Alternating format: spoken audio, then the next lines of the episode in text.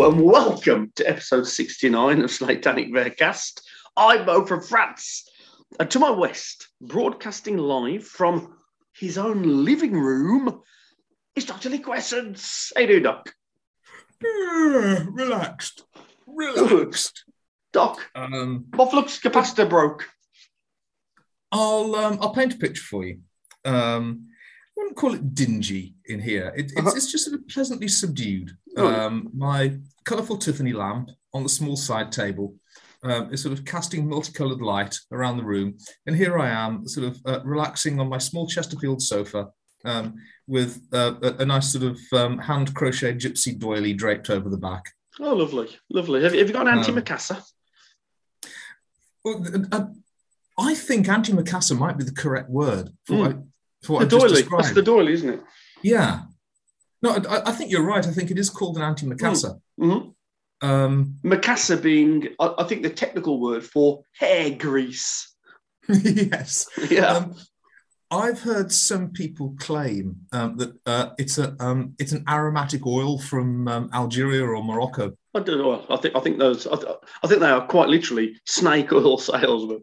Yes. Um, Yeah. No, I think you're right. I think it's just grease from your filthy hair. That's right. Um, so, I mean, the low light level and the position I'm in means that you also can't see the blue PVC sheet that's also on top of the Chesterfield sofa to prevent my numerous secretions from soaking into it. I mean, nobody wants your fluids spilling into their upholstery, do they? No, um, Surely. But I mean, after um, after I've drunk the um, the four gallons of goat blood um, Hmm. that I've got on the other small side table, I'm, I'm hoping that during this the small furlough, during this small sojourn at home, Mhm. um, I'll be able to regrow some semblance of human epidermis. So I mean, ho- hopefully. Um, the, the, the, the weeping of fluids will, will stop quite quite soon. It, it, it, it, it was actually quite serendipitous because my my flux capacitor broke, and I was I was scrabbling around, you know, kind of snipping green wires, tying blue and red wires together, pressing buttons marked future and past, and Asia and Africa, and nothing was happening. All the time, I was thinking that uh, here's the good doc. He's expecting his atoms to be rendered unto naught and then reassembled in a different place. Then, In a different order. in a different order. Then I got the message from you saying, actually, I need some time to kind of rehabilitate, kind of regrow some of my skin. And I thought, well, that's a stroke of luck, isn't it? That's that's what I thought to myself, Doc.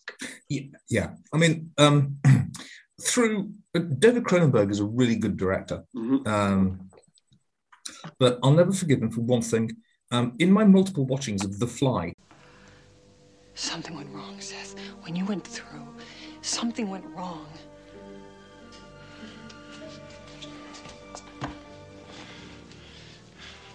No, not you. You're too chicken shit to be a member of the Dynamic Duo Club? Okay, then great. I'll find somebody else. Somebody who can keep up with me. Seth, you have to listen to me. You're afraid to dive into the plasma pool, aren't you? You're afraid to be destroyed and recreated, aren't you? I bet you think that you woke me up about the flesh, don't you? But you only know society's straight line about the flesh. You can't penetrate beyond society's sick, gray fear of the flesh. Drink deep or taste not the plasma spring. See what I'm saying?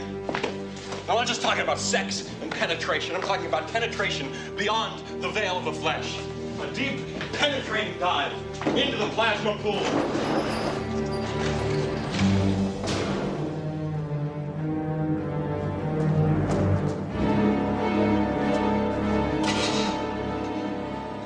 Um, I've always tried to catch what the algorithm is that that, that Jeff Goldblum has on um, on his monitor. Mhm. Um, because I really want to know what the algorithm is because I'm fascinated by the idea of during the teleportation process, like uh, doing what happens to the baboon and turning myself inside out. Oh yes, yes, yeah. Your organs literally on the external. That's right, yeah. Grotesque, Um, Doc. You, you, you are you are you are a foul enough entity as it is. We don't we do not want to see you rendered inside out. Well, yeah. The, the- another plan um, I've got is to literally have myself filleted and then grow an exoskeleton. Oh yes. Ah. Um, and then if I can do if I can do that process successfully, then I might regain some semblance.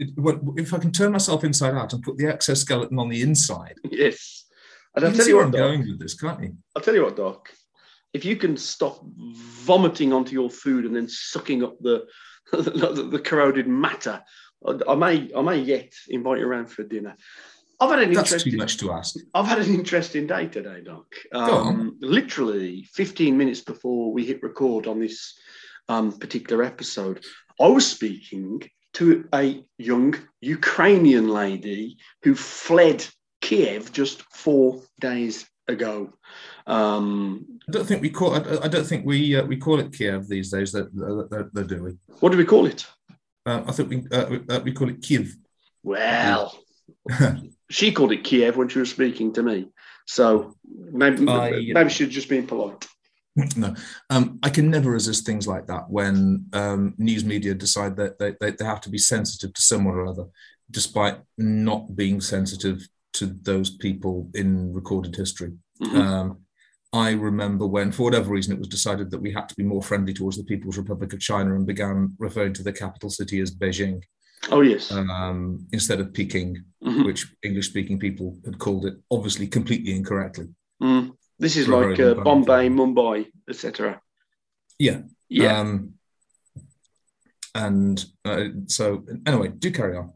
Um, I teach um, several French students. Um, one particular gentleman that I teach once a week. We do an hour and a half session most weeks. Is a, a, a- a chap called Fabrice, um, and he he has taken it upon himself to um, kind of give shelter to a Ukrainian person um, called Natasha. They met when they were dancing in I think they were, I, I think they went to like a dance festival in Prague about last September, something like that. Um, and they got friendly, and they've kept in touch ever since. And then she she put a call out, basically saying help. Um, and he said, "Well, I'll help you if you can make your way to uh, Lyon. Then I will help you." And she managed to make her way. She managed to make her way to Lyon, and and so, so, so my usual kind of French uh, English lesson to, to the French guy. Just became like a really interesting chat with um, you know with, with, somebody recently fleeing uh, you know like a potential conflict zone. Um, a new experience for me doc. I, didn't really know what to say. It was uh, what on earth you know what on earth do you say? I don't know doc. Um, but I, I- I think um, isn't someone living in your house a refugee at the moment? Uh, no, no, I don't think I've got a refugee here. Um, I've got I live with a Romanian, um, and there's somebody from West Africa. I couldn't I couldn't pinpoint the country, um, and and then there's the, you know the, there's an Eng- English couple. No, I don't, no no refugee here, Doc. I don't think Sorry, Um, sorry, I, I, I misunderstood you. that's Um, all right. I'm um, I'm getting alarmed by the hysteria um, of the reportage um, of this particular conflict, Mhm. um, and uh, I've got a bit of a, a, an, an- an appeal to make um, to anyone who might be listening and who might pre- pre- be predisposed to pay any attention to me. Being horrible to real, actual Russian people isn't going to help anything at all. Yeah, that's true. I agree with that, Doc. That's for sure. Yeah, and that and, and that was part of the conversation actually. Yeah. She, she showed no hostility towards like you, you, know, like your common garden Russian person at all. Yeah. Um, and I mean, th th there's there's been an escalation of um, there's been an escalation of and an alarming silence about assaults on ethnic Russians Mm. um, in the UK.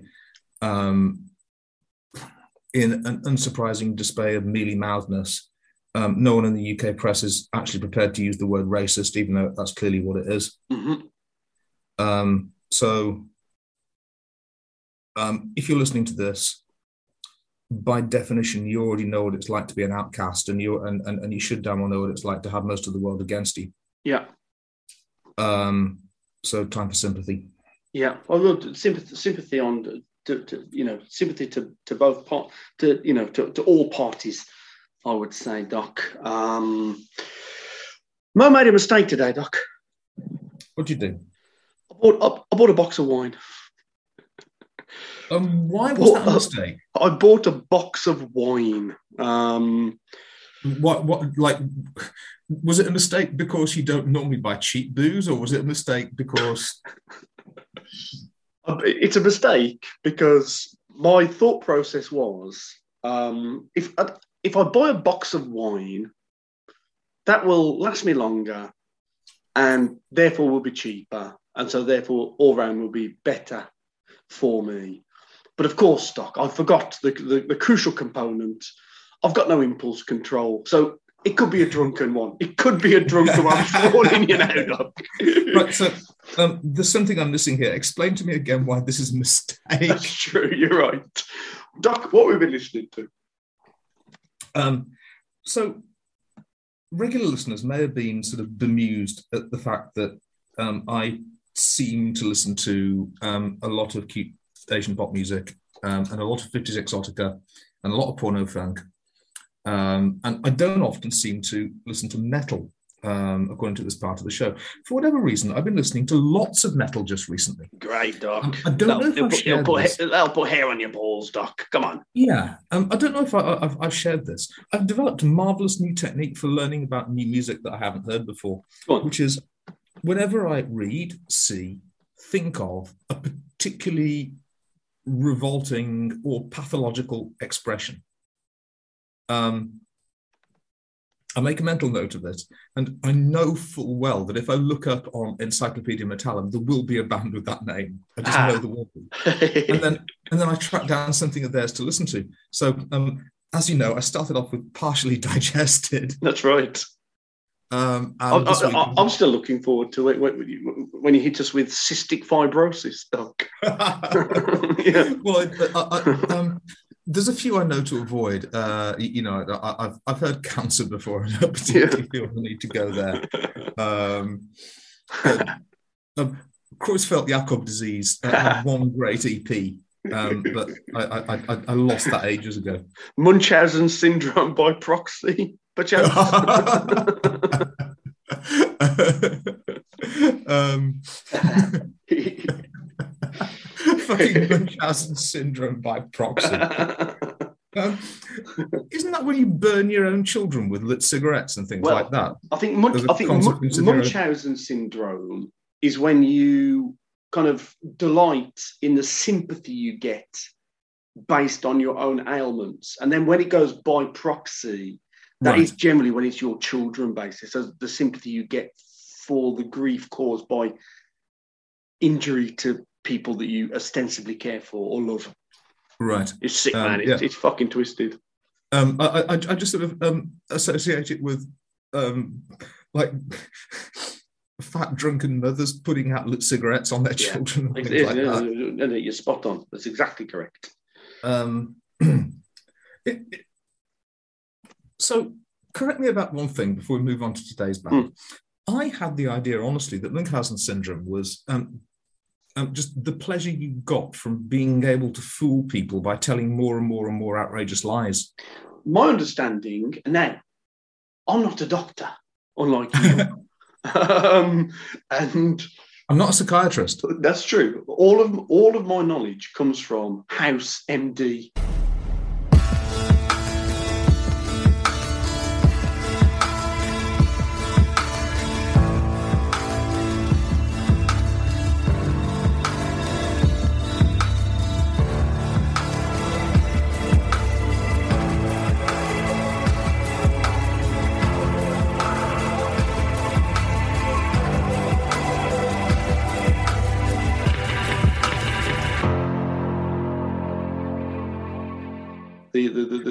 Really great TV show uh, starring And Sean Hudson.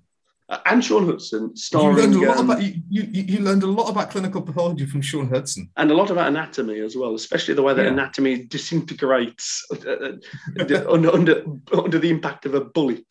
Um, I think it it it, it, it, it is a, psycholo- a psychological condition where you you know you, you you glean pleasure from the sympathy that other people give you on the on your particular plight, normally like a medical plight.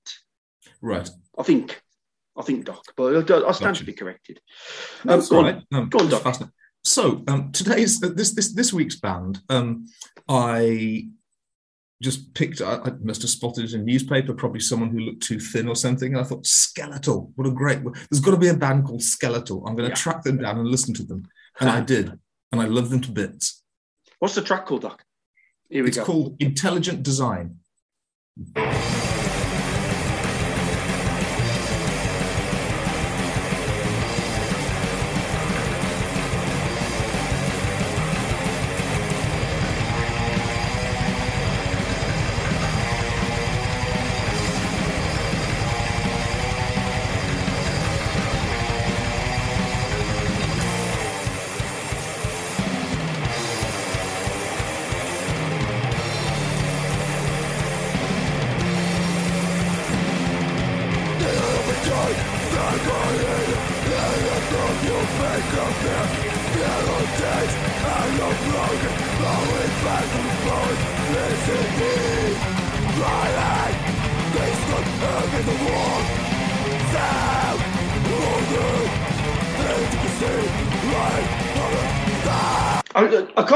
Were doing there, Doc. I, was just getting on fucking down to a bit of skeletal. That is awesome, Doc. What a fine Isn't that is, mate. fantastic? That is brilliant. It sounds Swedish as fuck, but I don't think it is.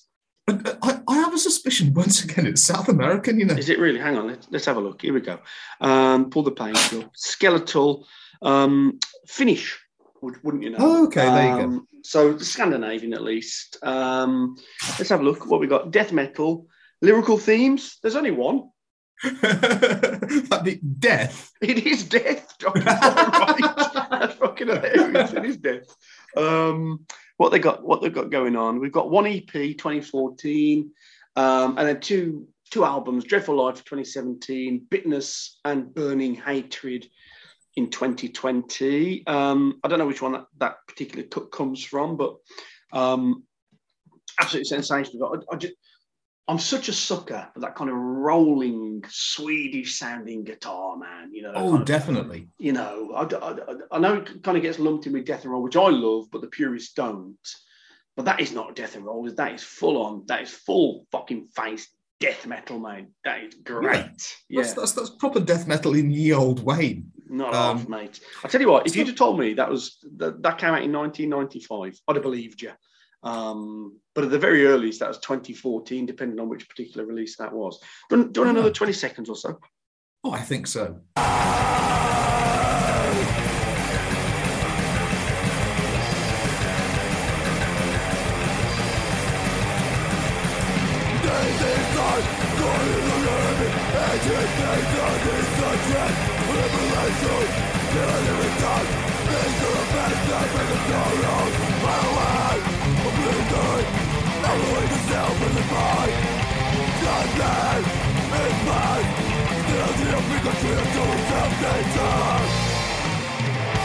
Yes, man. Honestly, all day long, Doc. That that's absolutely great.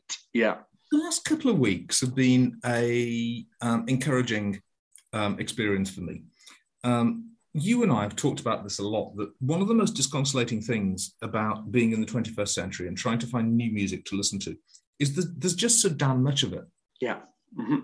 Um, and we we've got no idea what gems we're missing out on, and we've got no idea how authoritatively we can actually speak when we say "Uh, it's not as good as it used. Um, one of my more prideful seamster skills from back in the day was, um, all right, I'm going to brag for a second here.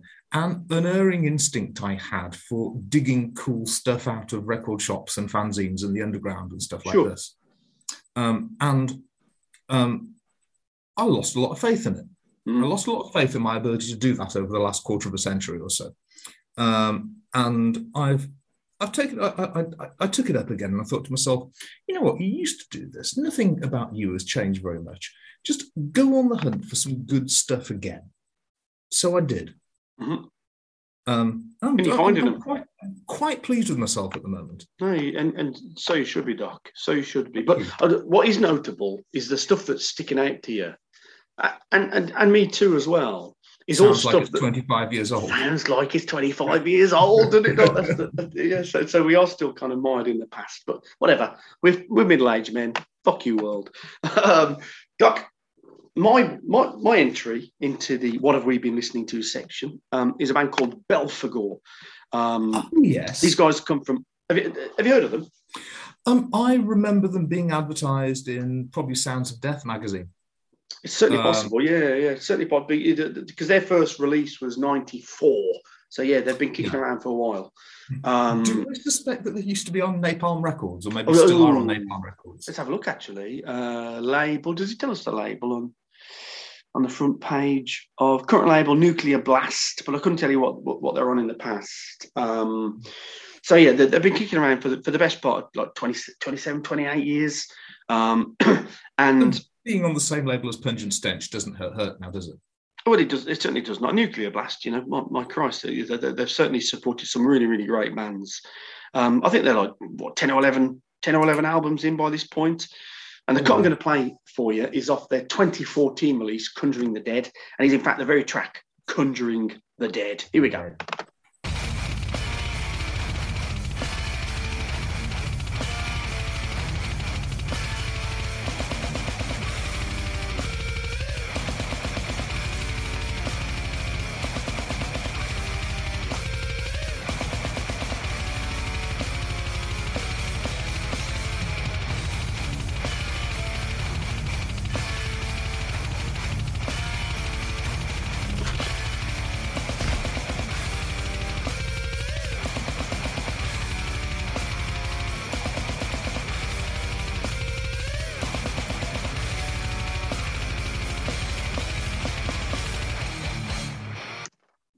There we go, Doc. So it's kind of grimy and slimy and doomy, heavy as fuck. Listeners can't see this, but you can. Just the huge shit-eating grin I've got on my face at the moment because I, I can't believe how fucking awesome that is. Yeah, it's absolutely great. Um, their, their earlier stuff, I, I, you know, I heard this track and I loved it, and so I kind of went digging. Some of their early stuff is, is really rough and ready, still great, but really rough and ready. But, uh, but they've had some money chucked at them basically. The, produ- the, the levels of production have gone up. You got, uh, dear listener, go and check out the video for this for this track, "Conjuring the Dead."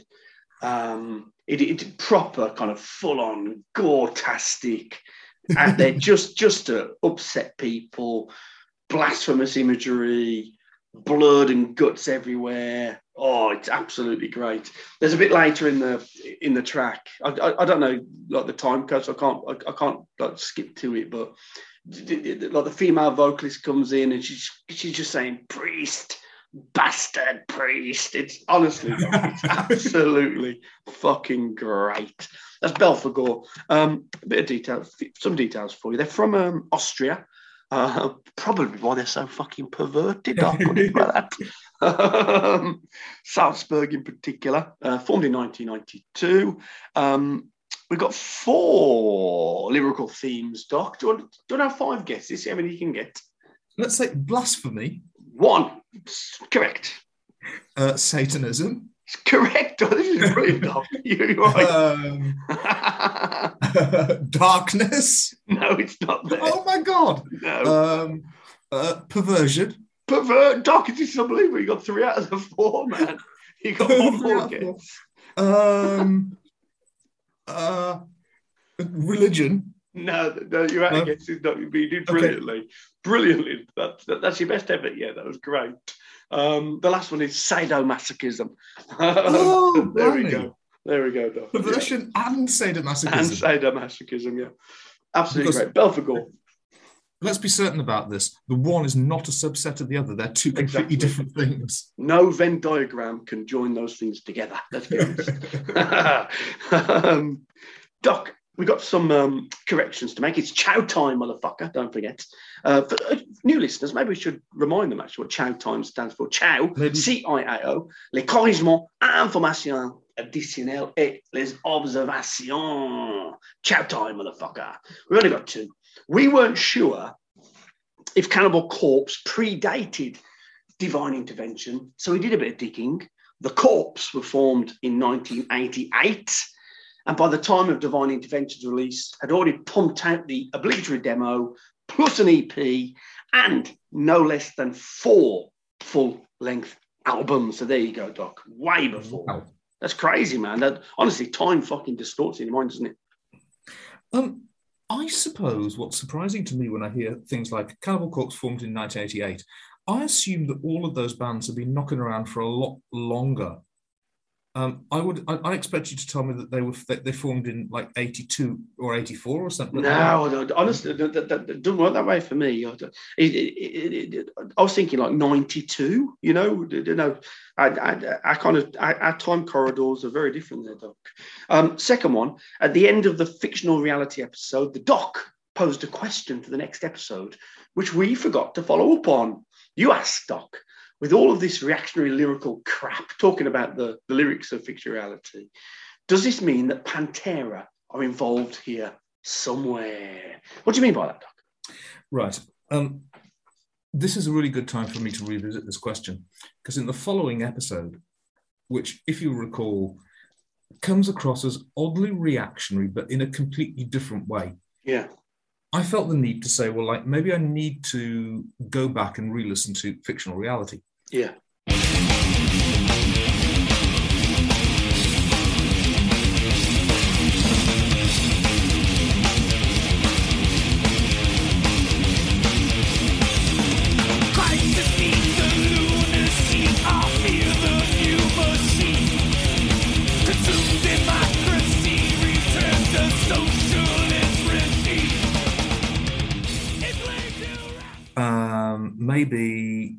And I, I, put forward the theory that what we're listening to is actually a, a concept album based on something such as Kerry King traveling around America, for instance, on tour with Slayer, collecting the opinions of what various different parts of America think about their own country. What I meant about were Pantera involved? Pantera's brand of humorless redneck machismo became uncomfortably influential in the few years following vulgar display of power. In, fact, Doc, let's do this as, as the topic of the week because this All feels like a conversation to be had, doesn't it? Yeah. Yeah. You know, I don't, I don't, I don't want to truncate you here, Doc. So you've got the floor, man. We, we've got five or 10 minutes to talk about this. So yeah, don't feel the need to be brief. Um, I, it just started life with that question that, that, that came completely off the cuff. Um, just to repeat myself, like Pantera's very, very uncomfortable breed of, um, and, and, and not just Pan. There was a hip hop group called House of Pain, um, and their shtick was that they were Irish, violent, and thick. Okay. hmm Well, the, Um, the- name a track, Doc. Another name. Is that Jump Um, Jump Around? Yeah, jump around. guys. Yeah. Uh-huh. Um,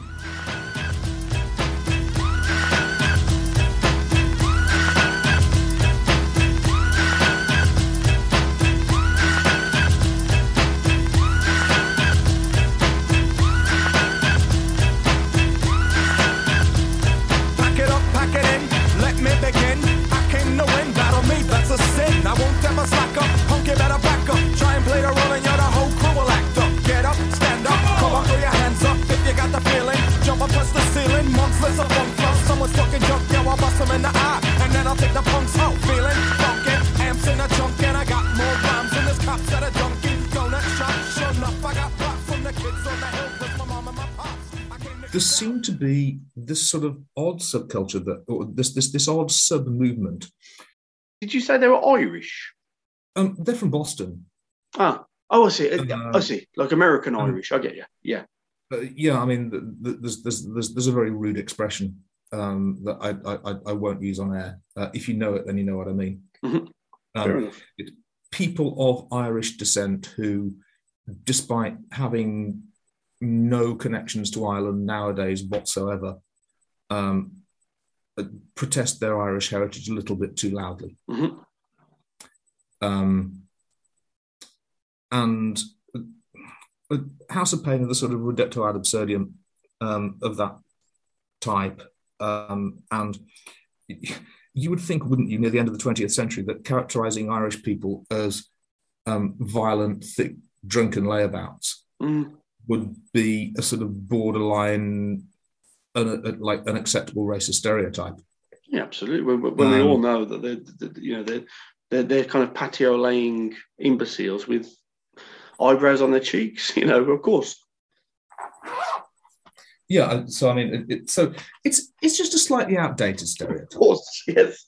Um, you know, We're just- teasing. We're teasing, guys. We're teasing. Um, and then I feel as though like the, the that was on the hip hop side, and then on the metal side, you've got Pantera, who seem to gleefully buy into um, a bunch of stuff that a bunch of stuff that, if you like, those namby wet liberals up in Cambridge, Massachusetts, probably secret, th- probably probably secretly think Texans are like.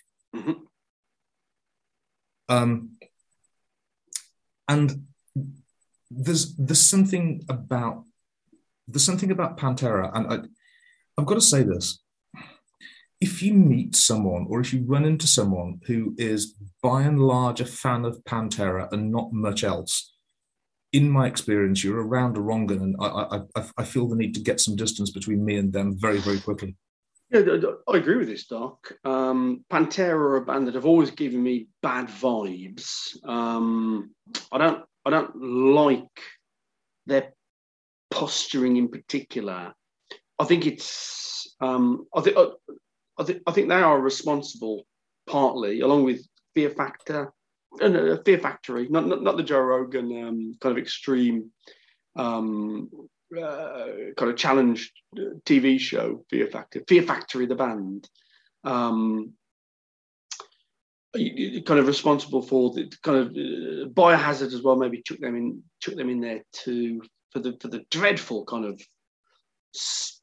oh awful kind of new metal invasion that came like late noughties, early, late late nineties, early noughties.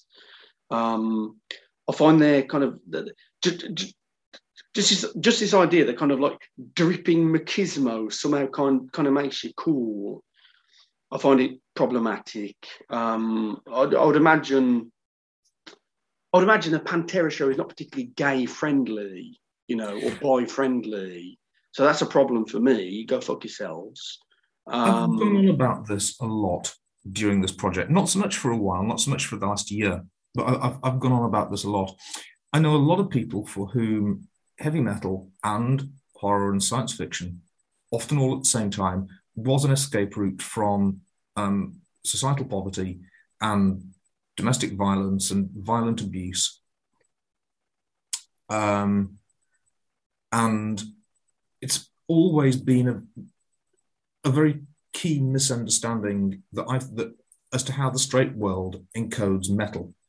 And you'll hear a lot of people who don't understand talk about how metal is um, macho and violent and misogynistic.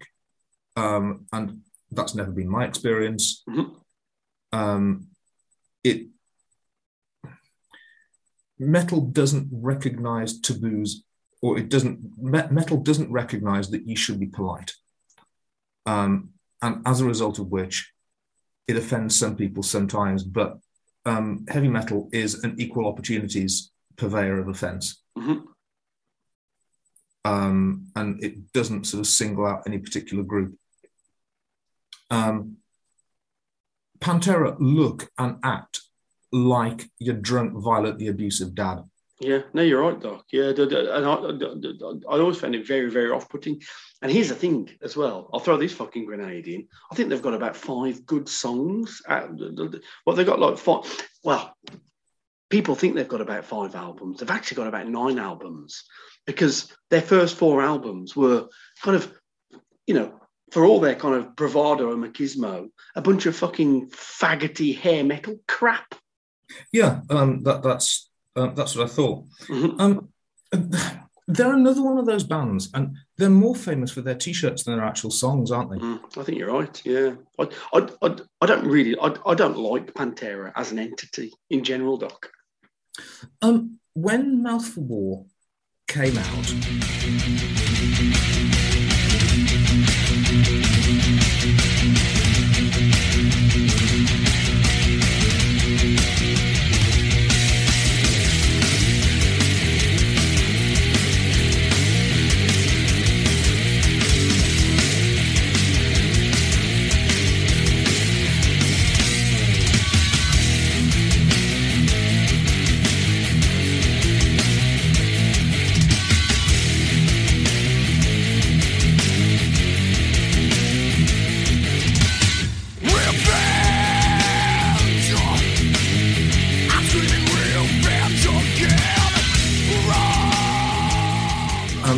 bunch of sounds that I'd never heard in metal before. Mhm.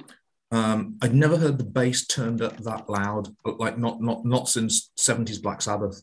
Yeah. Um, I'd never heard a snare drum recorded like that before. I, I was Um, suckered. I was suckered too for a bit. Mouth for War. Um, what, what, what's the other one? Fucking Hostile, I suppose. One, two, three, four. Almost every day, I see the same face. A broken picture too.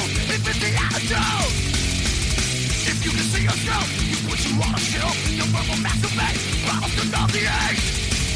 Today I play the part of. Not hundred rules for you to know about yourself. The lies make you believe what's evil. It's making love and making friends and being God's your own way. The right way to see, to bleed, cannot be. It's true, you're making us oh, fucking lost.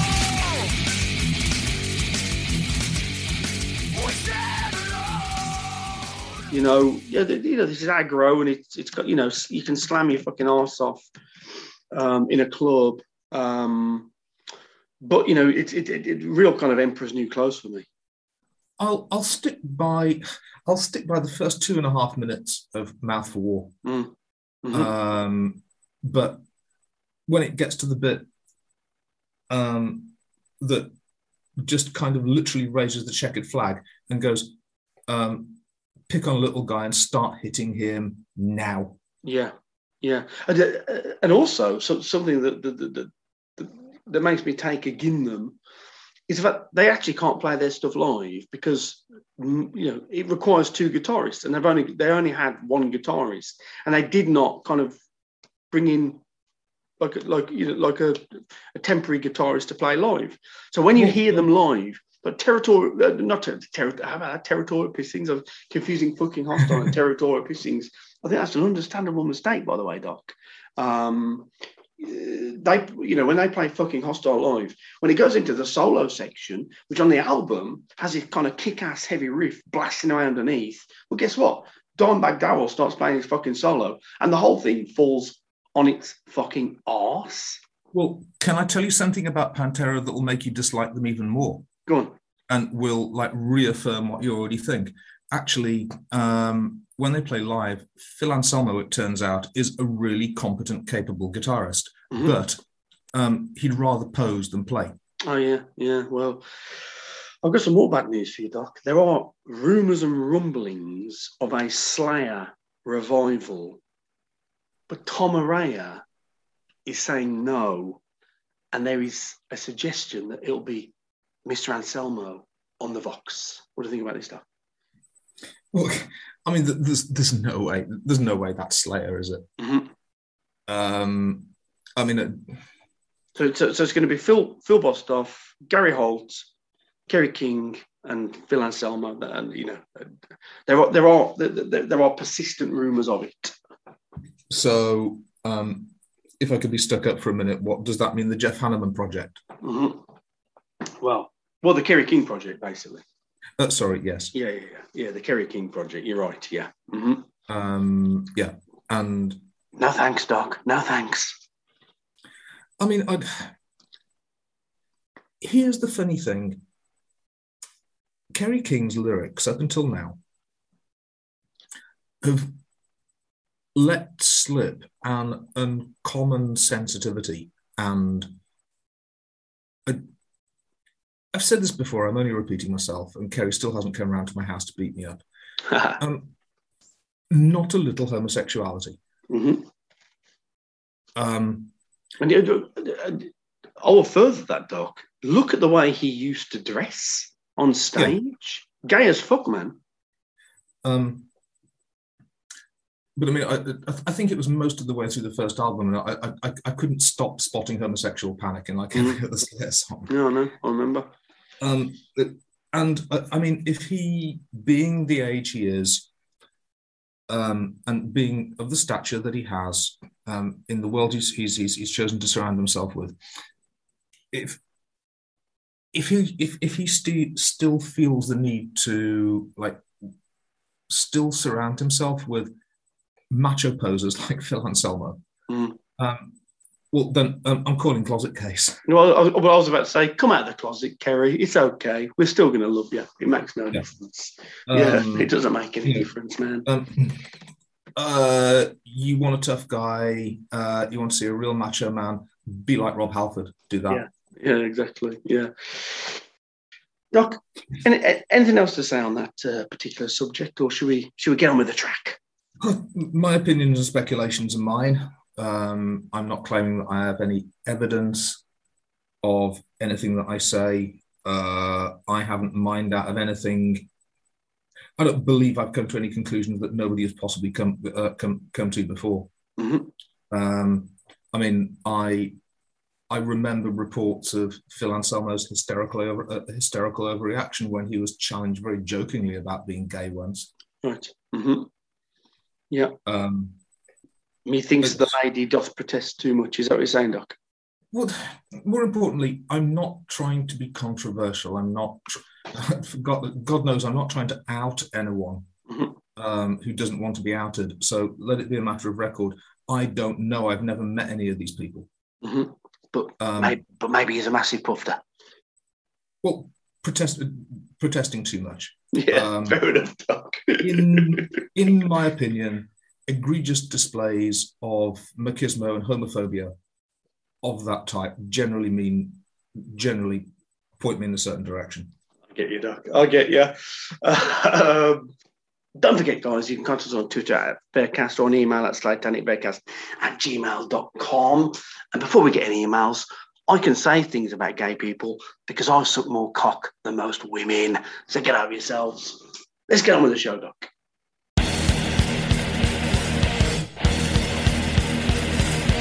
Welcome to part two of the show. Here we're going to play through the track, stop it from time to time, have a bit of a chin wag.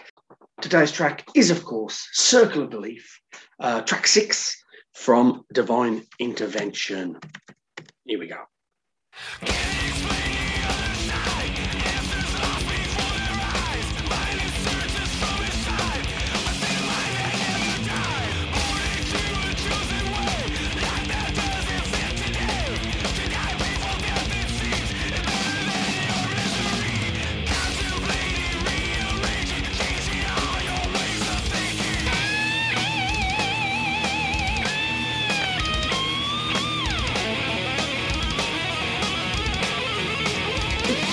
Strange opening, isn't it, Doc? That's a really unusual structure.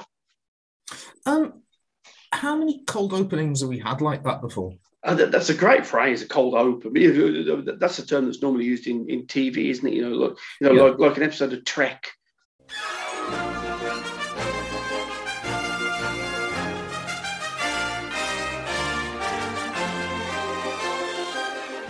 That opens with I don't know. They're on they're on the bridge. There's a calamity going on, and then you kind of see a, a spaceship explode, and then it goes into the title sequence. That's a cold open, isn't it, Doc? Yeah, um, I first heard it used, um, and the next time we get around to talking about Trek, um, I need to talk about this as well. I first it, uh, first heard it used in um, the context of Steve Bochco's series, and I, I believe very specifically LA Law.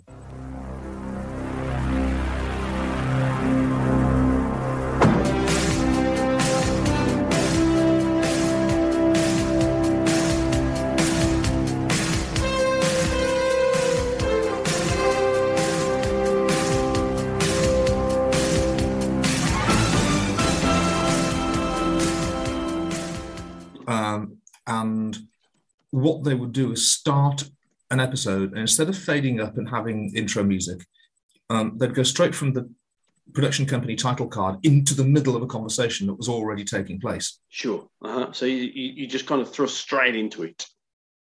Well, I suppose the idea was that because I mean, and they- they'd very often use POV camera with it as well. So I suppose the idea was that you'd just arrived at work and gone into the morning meeting, Mhm. You, and, and you just walk straight into this mess of conversations that people are already having. Because that So- happens at work, doesn't it? That happens at work. That, that- that's a definitely. that, that- that's a real situation, isn't it? You know, I walk And, into my work at ten o'clock in the morning. Let's say that place has been running since three o'clock in the morning. So seven hours of shit's gone on, and I just walk into the middle of it. That's right. Mhm.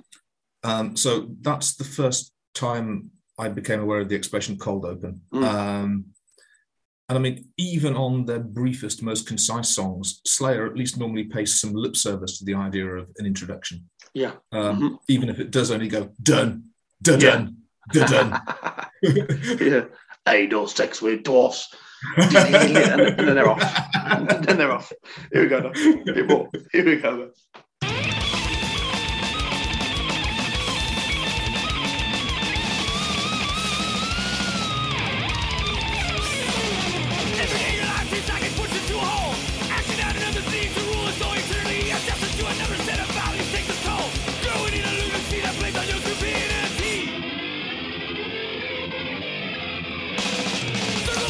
What's that effect on the guitar, Doc? That is that a flat? Phaser. That's phase. phaser. That's phase, isn't it? Yeah. Thanks, Doc. Thanks, Doc. Um, Go on, Doc. that's the effect you use if you want to remind people that you're influenced by Judas Priest, whether you like it or not. and and Um, Kerry King is most certainly influenced by Judas Priest. yes, he is. He certainly is. Yeah. Putting his influences on his sleeve, and, and kudos for that, Doc. I don't mind that. Definitely.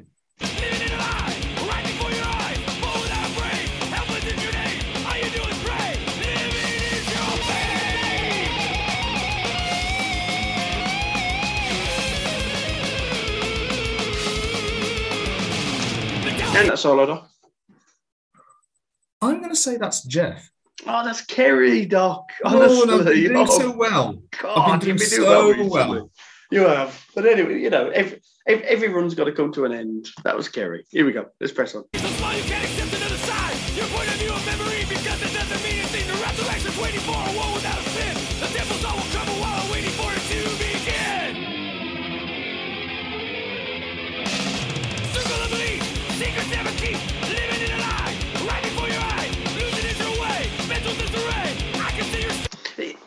Deceptively fast, isn't this track? It's rocking along, but it, it, it doesn't feel like a blaze there. But I tell you what, the beats per minute is fucking kicking it. Um, if you've ever watched 24 Hour Party People, um, there's a great bit where um, the very young, very, very, very young Joy Division are doing their first recording with Martin Hannett, and uh, Stephen Morris starts playing, and he hits the drums a lot, and he hits the drum, um, and Martin Hannett goes, "Stop! Stop! Fucking stop! Fucking stop! Fucking stop!" And he goes, "Right, nobody's played drums like that for about thirty-five thousand years."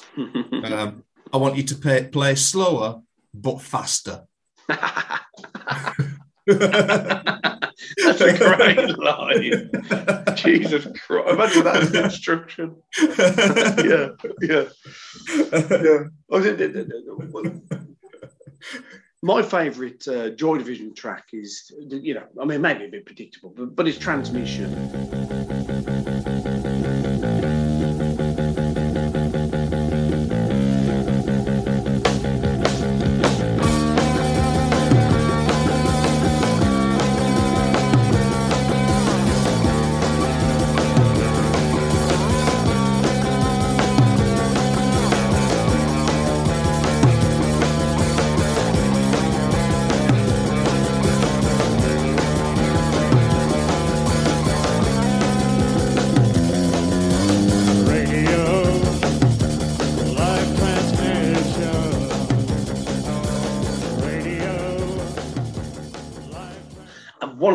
Love it. it is just the fucking speed and ferocity of that guy's drumming. He's a fucking machine on that track. Um, he really isn't. He's a skinny little scrote as well. He is, yeah. It's it's incredible, man. Ed, Ed- yeah, Ed- Ed- Ed- metalheads out there, go, go and check this guy playing drums, man. It's really, really impressive. Um, Here we go.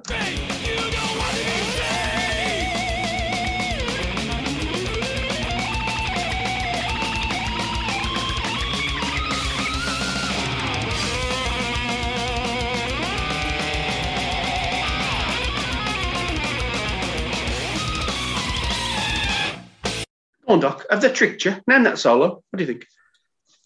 Well, you see, I, I would still have said, um, I'm going to do the Jeopardy here and imagine I haven't seen what's inside the 1st Mm. door. hmm Um, I'd still say that's Kerry.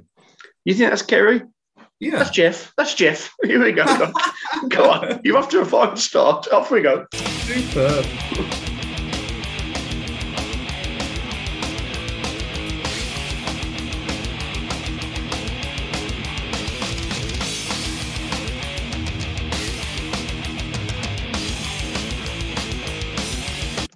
What's with this mid-pace crap, Doc? What, what do we make of this bit?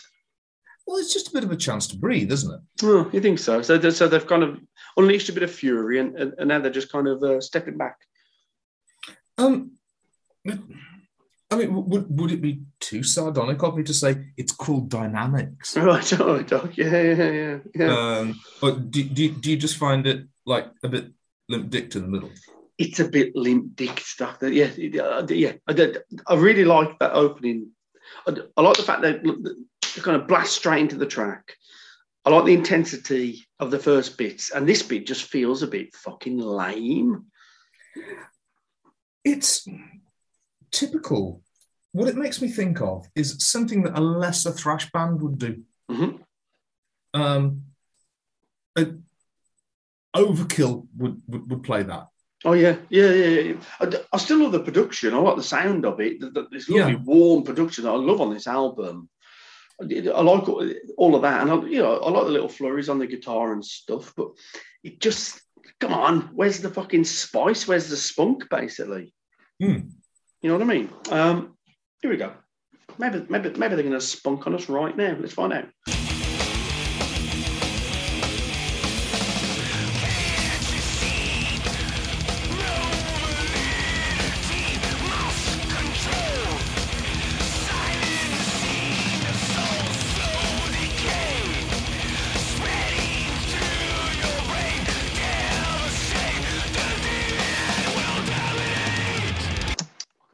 Can't help but notice, Doc, a bit of distortion on Tom's vocals.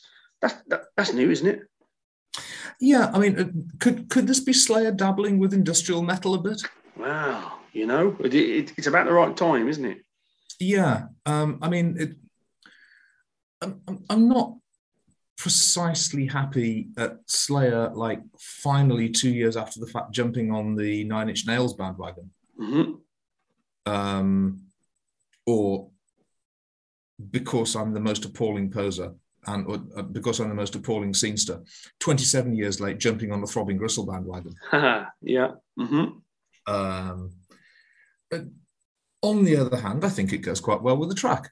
It fits, doesn't it? It does fit. Yes. So I get why they did it, but it's just a new technique.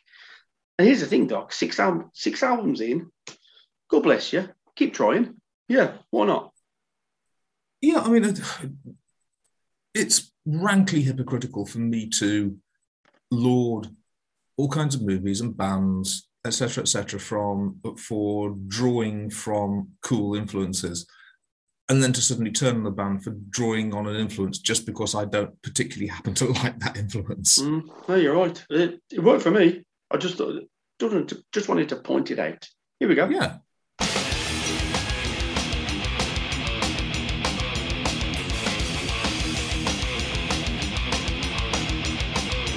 And then we get that, which is just pure fucking Slayer. That that little fucking breakdown there, that is pure Slayer, man.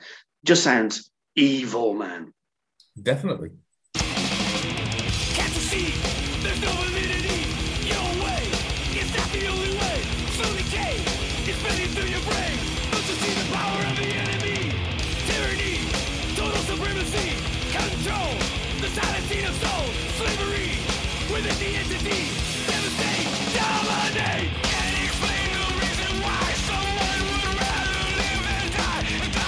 I'm getting the eyes from the doc. Something to say, my friend? Um, Did you notice a distinct something happened to the production during that last bit? Hang on. Let- let- Let's skip back a bit. Hold on. Am I far, am I far enough back?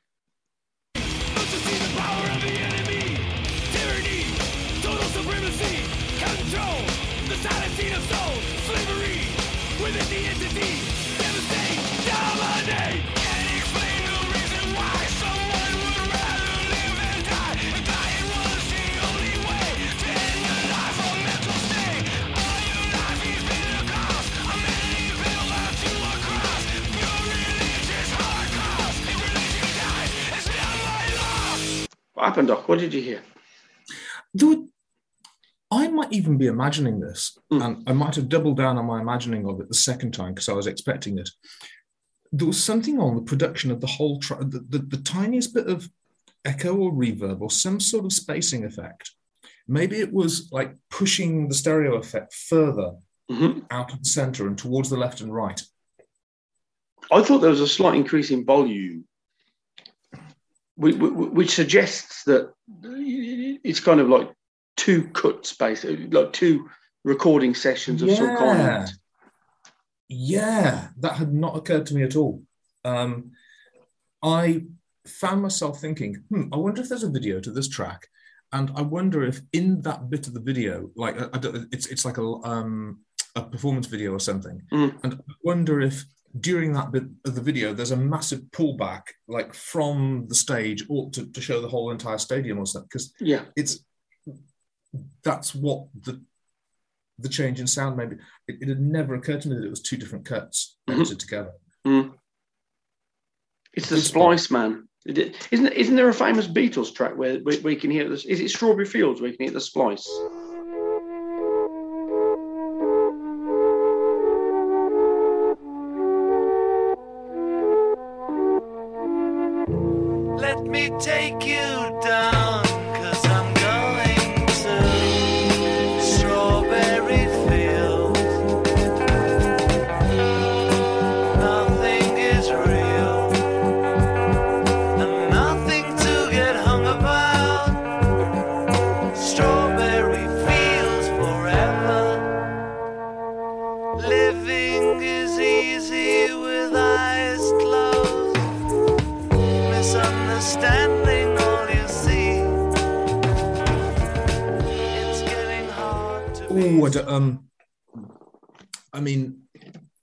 Trying those people were trying to do so much with such crude equipment Mm.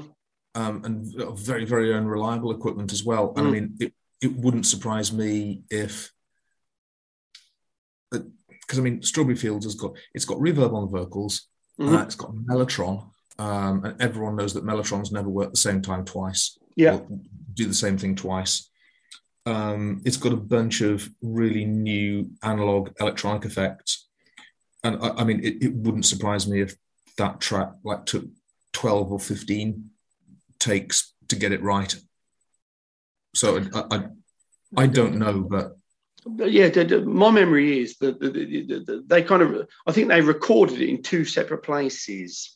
And Right. for whatever reason, like the first half was great in one location, the second half great in another. And then they tried to kind of splice it, and you can hear it basically. You can hear like the, Yeah. that moment. But, you- you- but only when you only when it's pointed out by like an audiophile nutter, you know.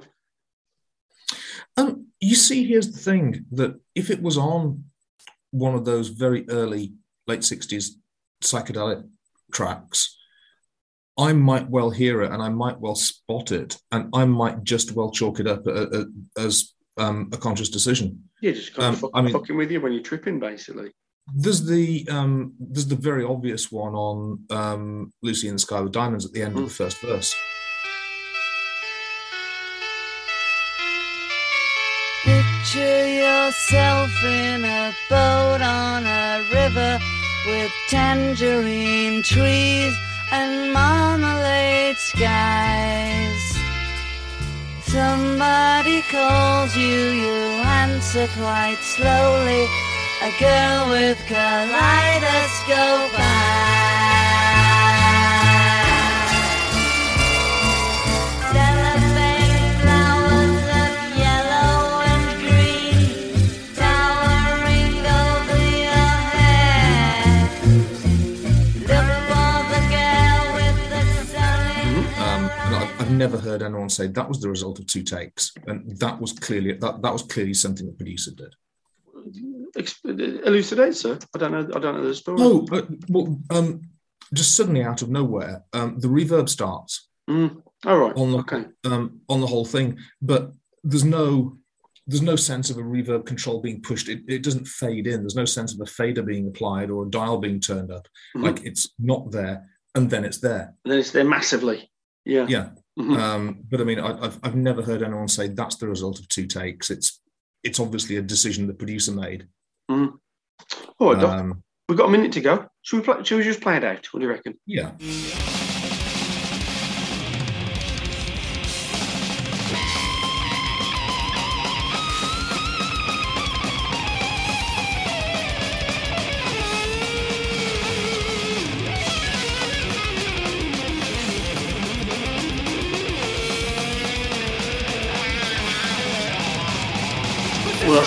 Then then I'm going to be cruel and say name that solo, Doc.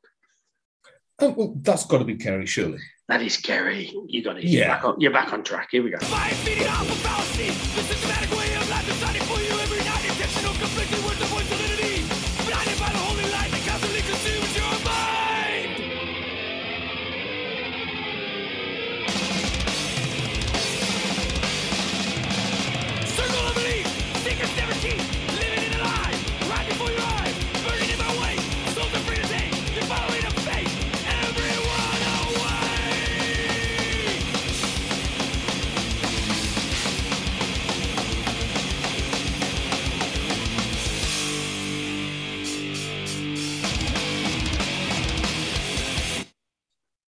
So there we go, guys. Uh, track six from Divine Intervention, Circle of Belief.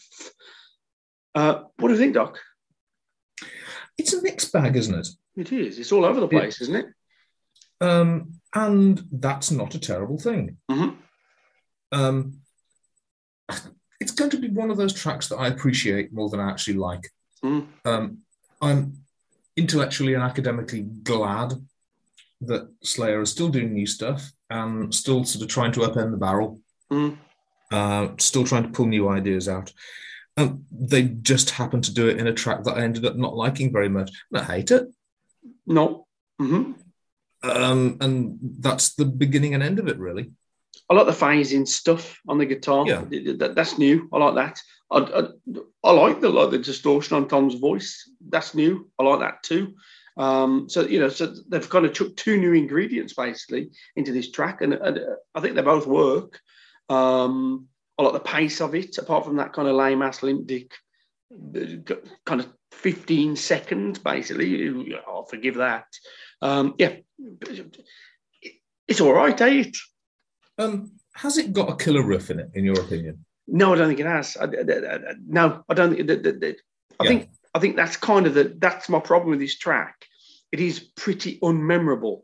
Um, I look at this. I, you know, I look at the, the track listing for this album, and this is one of maybe two or three where I can't instantly remember what that track sounds like based on the title. Um, I think fictional reality suffers from this. This one does, and there's still one to come that does as well, which I won't, which I won't name at this point.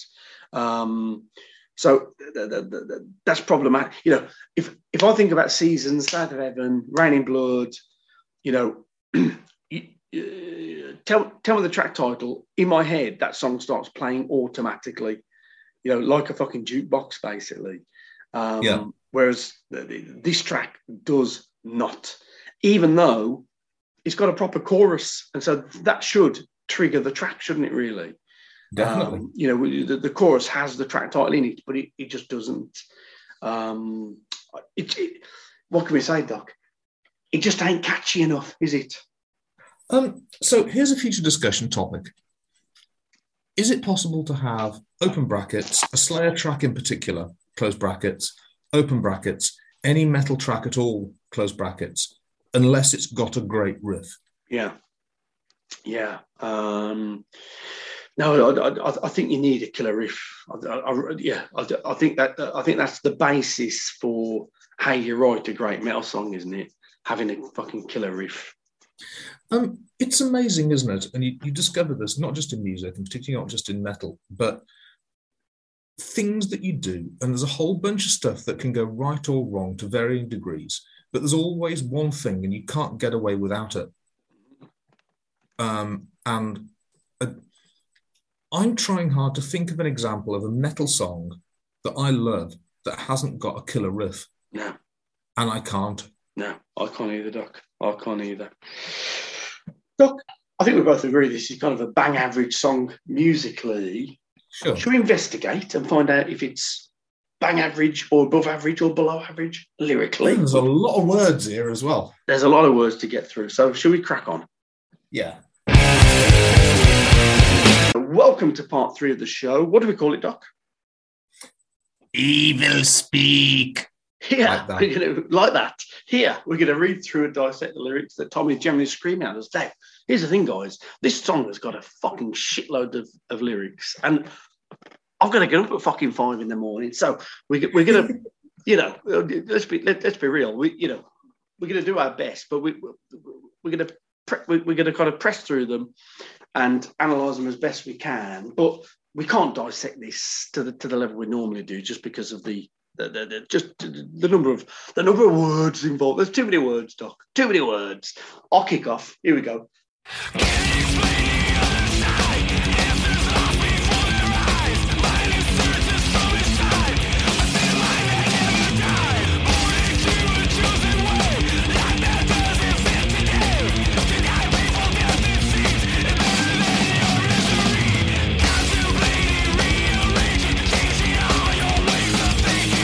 Can't explain the other side.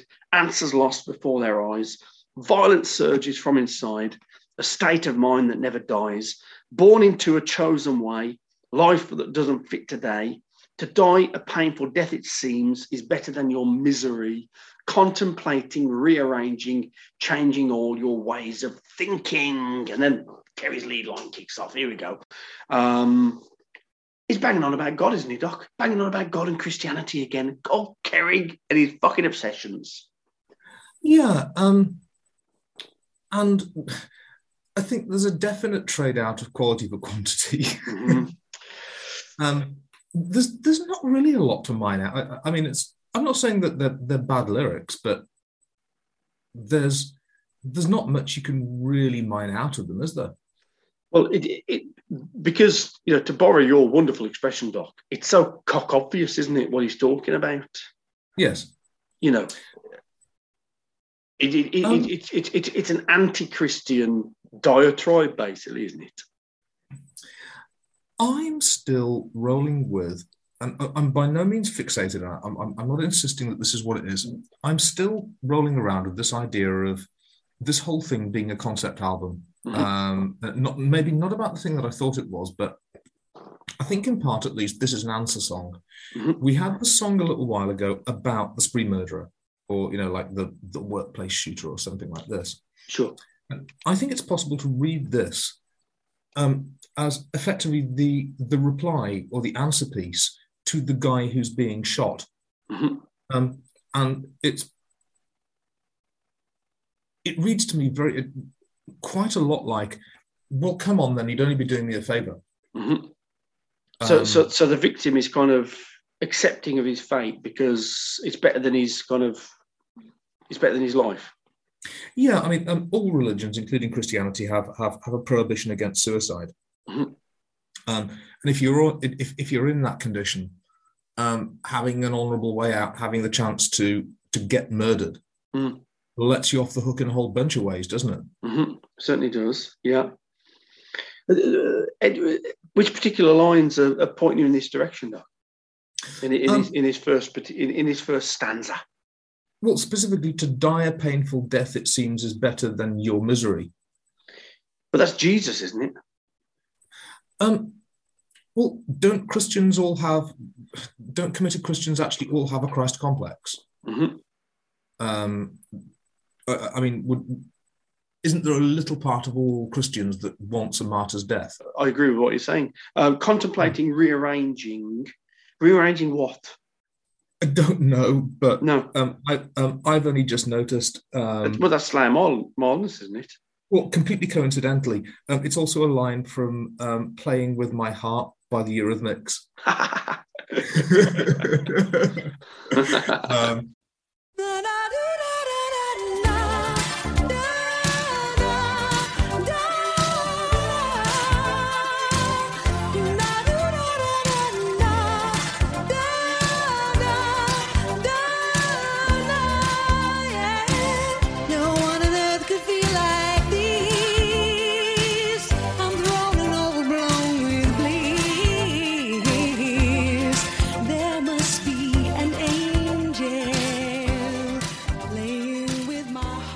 if Slayer did that consciously, that is the most wonderful thing in the world ever.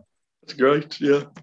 Doctor, uh, hit, hit us with the next few lines, if you would. Um, Everyday life like it's pushed into a hole.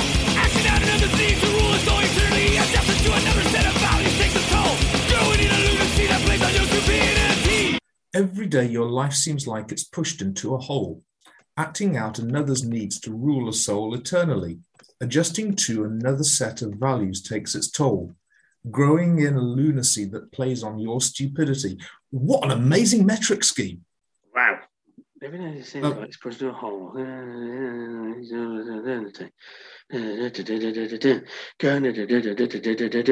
Yeah, yeah. Uh-huh. The wheels on the bus go round and round, round and round and round and round.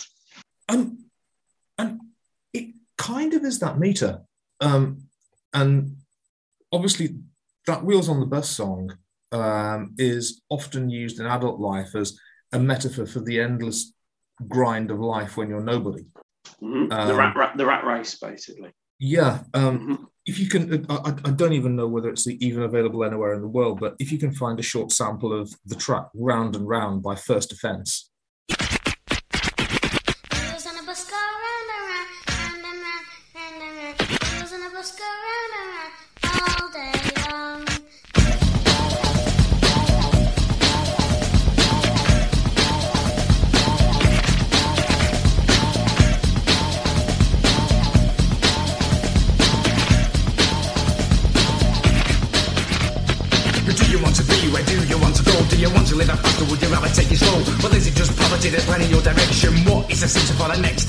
Your six o'clock alarm call smacks you in the head. Open your eyes, lie there, you'd rather just be dead.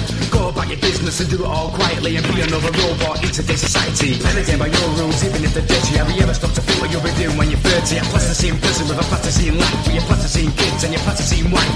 Easy to manipulate, easy to be told. What we have to do is go break, we smash them all. Back to where we started, back from where we came. and uh, th- there's there's there's a line in that, and it's something like staring at the ceiling and remembering when you were young and free, never had a thought about a wife and kids, and now you're married with three. And it uses the exact same meter.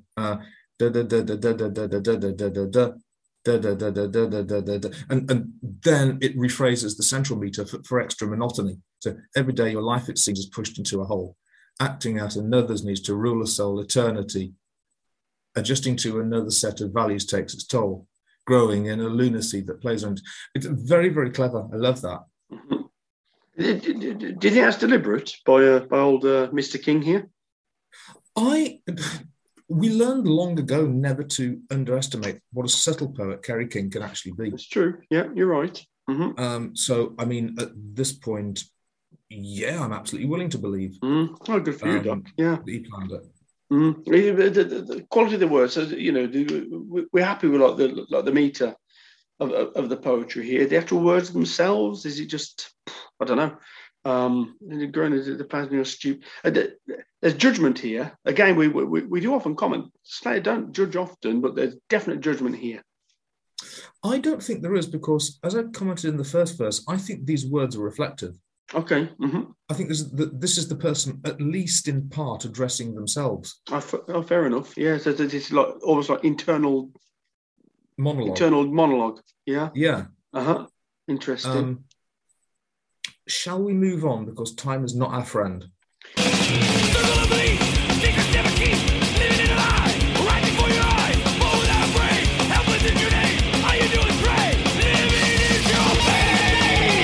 Chorus time. Circle of beliefs, secrets never keep, living in a lie, right before your eyes, born without a brain. I nearly got there, Doc. Born without a brain. oh, fucking hell. You've got me, you've, you've touched me off now, you we bastard. go. Hang on.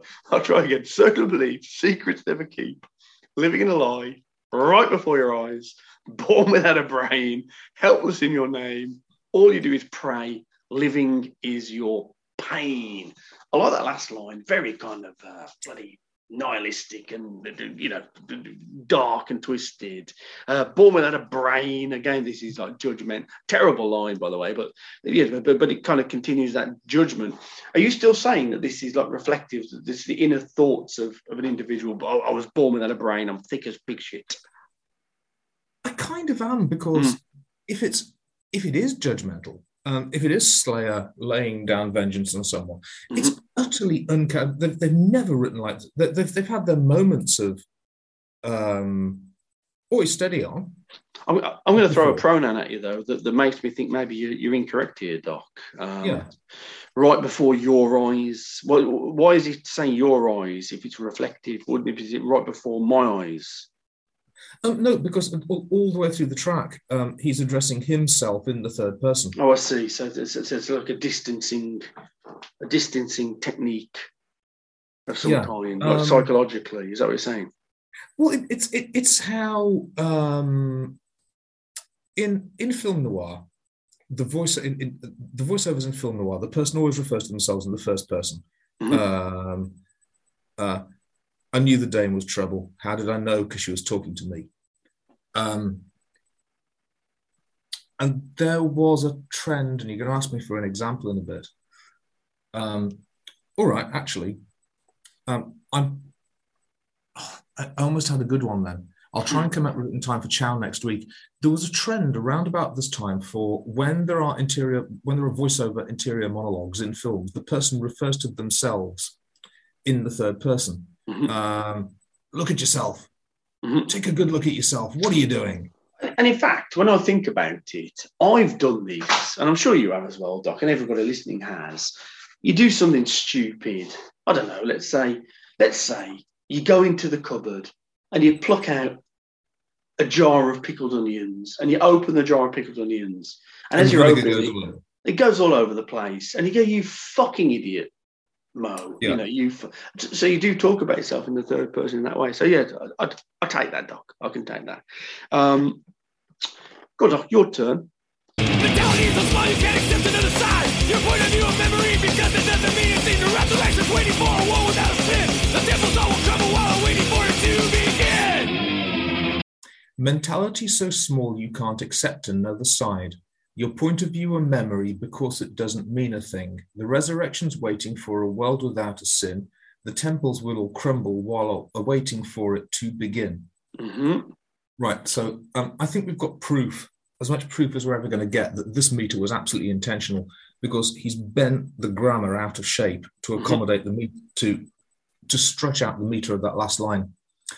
Um, a world without a sin would fit the exact same metric beat of the temples will all crumble while awaiting, uh, while waiting to begin. hmm He stretched it out while awaiting for it to begin. Sure. Yeah. So yeah. So Um, so it's kind of using. He's, he's kind of using po- a, a poetic device here in terms of the meter to kind Yeah. of uh, accentuate the point that he's making in the words. That's what you're saying, Yeah. Yes, and he's bending the grammar out of shape. He isn't Mhm. particularly breaking it, but he's bending the grammar out of shape to do it. hmm There's a clear reference to Judges 18 here. The temples will all crumble. I assume that's a reference to, if it is, it makes no sense. Um, the temples will all crumble is, is, is, a reference to the, the biblical prophecy that was brought about by Samson, um, who famously brought down the temple upon his own head Mhm. um, and on the um, who were his persecutors, um, Philistines, the Philistines. I am assuming there is another biblical reference to the temples crumbling. Um, I have a suspicion it's in Ezekiel, um, and I have a suspicion it's a reference to. Um, it's either Ezekiel recalling the destruction of the first temple before the Babylonian captivity, or as many have claimed since, um, it's Ezekiel casting a prophecy about the destruction of the second temple in 70 AD. I wondered about like the walls of Jericho as well, because it isn't that the wall of a temple. Um, no, it's the wall of a city. Oh, Um, okay. So that's when um, that's the bit that people really don't like to talk about. It's the bit in the middle of the book of Genesis when the Jews are going on a genocidal rampage Mhm. um, and torturing and raping and stealing, um, and God's helping them. Isn't it to do with the trumpets in some way? Yes. Yeah. Um, well, um, they um, they know they can't breach the fortified walls of Jericho by by, by force of arms, um, and um, Jehovah the Great, the Loving, and the Merciful basically goes, uh, "Don't worry, I got this. Blow your trumpets," um, and then he swats the walls down, Sure. um, so they can get into some um, some so they can get into the Muslims inside. Is that right? Yeah, well, um, th- th- they're probably about three thousand years too early for them to be actually Muslims, but Right. um, the, the the uncircumcised Moabites. Right. Um, yes. I did, I'm not a Moabite doc, and, and I am circumcised, so I'm safe. Yeah. Yeah, yeah, um, Yeah. but well, we- we're both we're, we'd both pass the dick inspection. We would. Yeah. I'd, I'd, I'd be. o- I'd be okay in Jerusalem, doc. I'd, I'd get Yeah. through. Yeah. Um, whose turn is it, doc? Um, well, I'll do another one if you want. Go on. Circle of beliefs, secrets never keep, living in a lie right before your eyes. Losing is your way, mental destiny. I can see a stray and you don't want to be saved. Circle of belief, secrets never keep,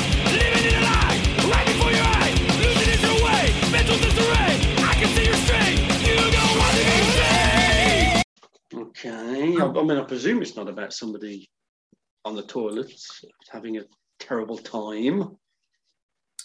No, I don't think so either. No, okay. Um, yeah. I wouldn't put. was- I wouldn't put anything past him. if it was called Ringer beliefs, it would be completely different. Sure. Yeah. Um, it- Again, it, it, it, it's just like a chastisement of, of Christian belief, isn't it? Here, like uh, living in a lie right for losing his way, mental destiny. It's it, it, it, he- he's just kind of cussing out Christians left, right, and centre in here, Doc. Yeah, I mean, is is it just a, a, very crude equation of being religious with being mentally ill? hmm Well, I th- yeah, I think so. That mental destiny. Um, you don't want to be saved. What's he saying there? Like, the- the- the- you know, they're, they're, they're, like some kind of rank hypocrisy. So you claim to be Christian, you claim, you know, that, that- you want your soul to be saved, but your behaviour is terrible. So it's, it- it's obviously a lie. You'd need to ask a more committed Christian than me, being not a committed Christian at all, um, what they understand by the concept of salvation, because it's always been the most mystifying. I don't mean mystical. It's always been the most mystifying and hard to understand part of Christianity for me. Um, the, the philosophical part of it, I understand. The historical part of it, I understand. The ethical and moral part of it, I understand. Um, and even the personal political part of it, I understand. The business of salvation, what salvation means, has always been an absolute mystery to me. What was uh, so? We're constantly told Jesus gave his life for our salvation, Mhm. but the only reading I can ever take away from the Old Testament is that um, God incarnated himself as a human to understand what it meant to be human. Um, after which, basically, he chills the fuck out, and uh, uh, after the end, like after he spent a lifetime as a human and understood that there's this creation and there's good and bad about it, um, but actually God's responsible for all of it. And this concept of salvation, um, I mean, so God turned himself in a human in, into a human being to save his creation from himself. Is that right? Yes. And The- the extension and, and the extension of that is that the crucifixion is that God sacrificed himself to himself to appease himself. Mm-hmm. Because I guess he was really mad that day.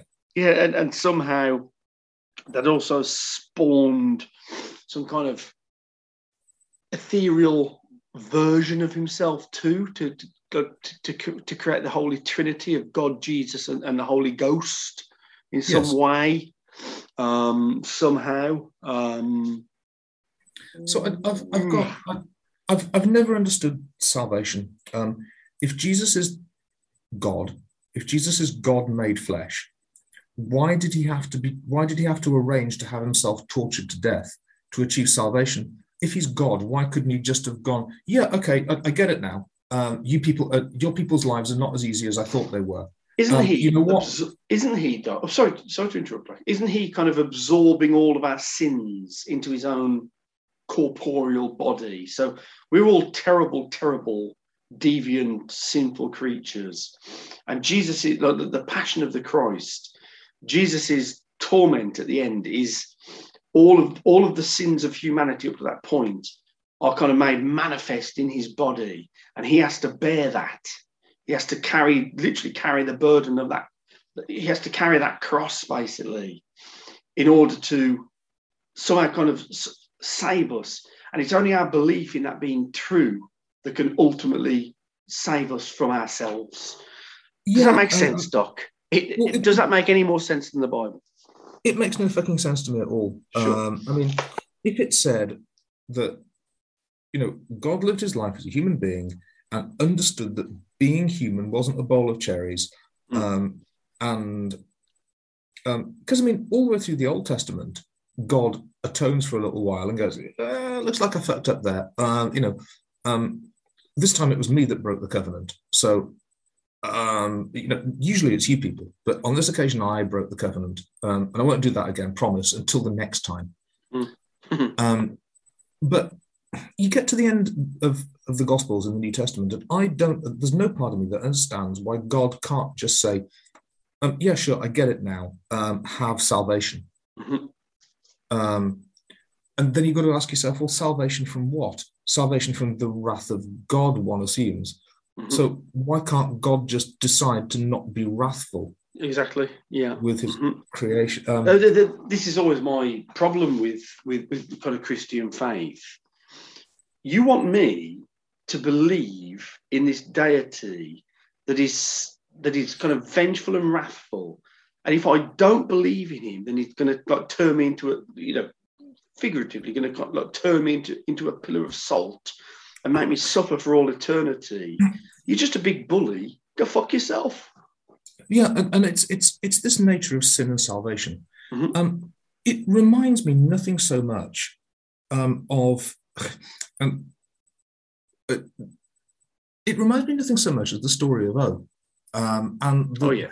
the, the central part of that um, is that effectively Rene um, can't just bring himself to to torture O. He needs some pretext for doing it. So he consistently prostitutes her to other men, Mhm. so that he then has a pretext for punishing her. Mhm. Um, Look what you did, basically. Look what you did, basically. well, look, literally, look what you made me do. Mhm. Yeah. Um, except, of course, it backfires horribly on him because he has no understanding of what masochism is. It, it's like the abusive um, partner, isn't it? Basically, you know, I did. I, I didn't want to backhand you, but Yeah. you know, you you, you fucking, you know, you undercook the the steak, basically, It- something like that. Um, well, it's it's not in the case of God. It's not even controlling behavior. It's uh, it really is like that. Uh, God is constantly prostituting out His creation to natural disasters, to wars, to demons of temptation, to all of this stuff, um, just so He can get it on with the smiting and go, "Look what you made me do."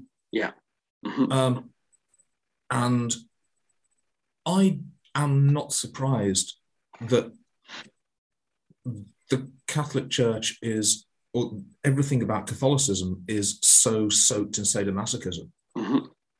Well, Um, as you know, Doc, you know, I've, I've I've lived the life, man.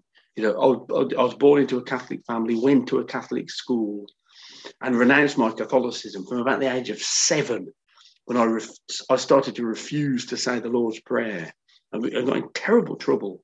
Um, you know, because I, I could just I, I could just see through the, the entire bullshit of the whole thing. I, I got in trouble at about age seven as well because I mean, the, the, there was there was a lot about um, Cambodia on the news, and we, we- we're actually doing a fundraiser for Cambodia at primary school, and it, it, it got to Easter, um, and I said, well, you know, it wouldn't have been very nice, but actually, Jesus was only crucified for about seven hours, and then he died. Um, you know, there's there's this thing in this handout that we got to read in the church magazine um, about these people in Cambodia who are being systematically starved to death over days and weeks. Mhm. Um, isn't that just as much suffering? And I, I didn't exactly get into trouble for it, but it was very sternly explained to me um, that um, Jesus felt things and therefore suffered more Right. than any human being could ever suffer. Right. Any, any, any poor Cambodian that's suffering un, un, under the cruel regime of the fucking Khmer Rouge. Yeah, so I mean, uh, uh, presumably um, being skinned alive um, and then, or, or boiled in a cauldron of water that's heated slowly from from nothing. Mhm. Um, that doesn't that, that- that's that's that's not real suffering. That's nothing, man. That's nothing. Um, look to the Christ. Look to the Christ, Doc. Come on, Doc. We've got lyrics to get through. Fascinating, as fascinating as this is, genuinely, um, you know. Why did Kerry write so many fucking words, Doc? Because I, I really want to get into these conversations, but we've got to get through these fucking lyrics.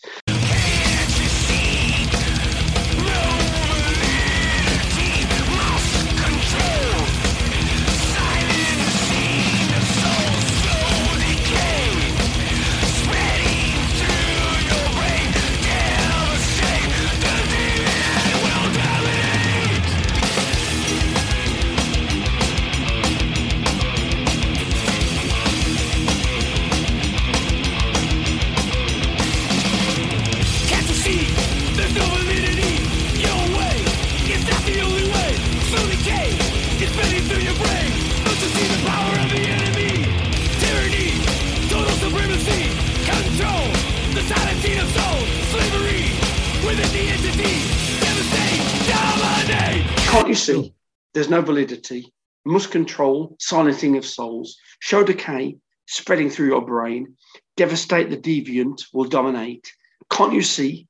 There's no validity. Your way is not the only way. Slow decay is spreading through your brain. Don't you see the power of the enemy?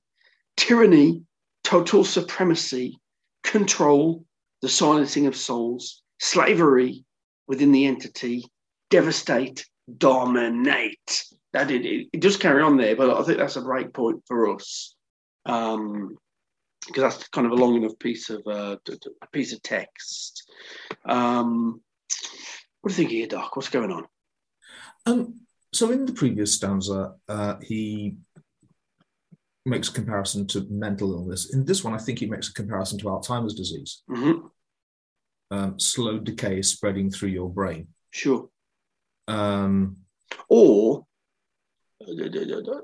I'll take Alzheimer's. Or is he saying that you know from birth, basically, we are being programmed to believe this this kind of Christian nonsense, and so that's the slow decay spreading through the brain throughout our, throughout our lives.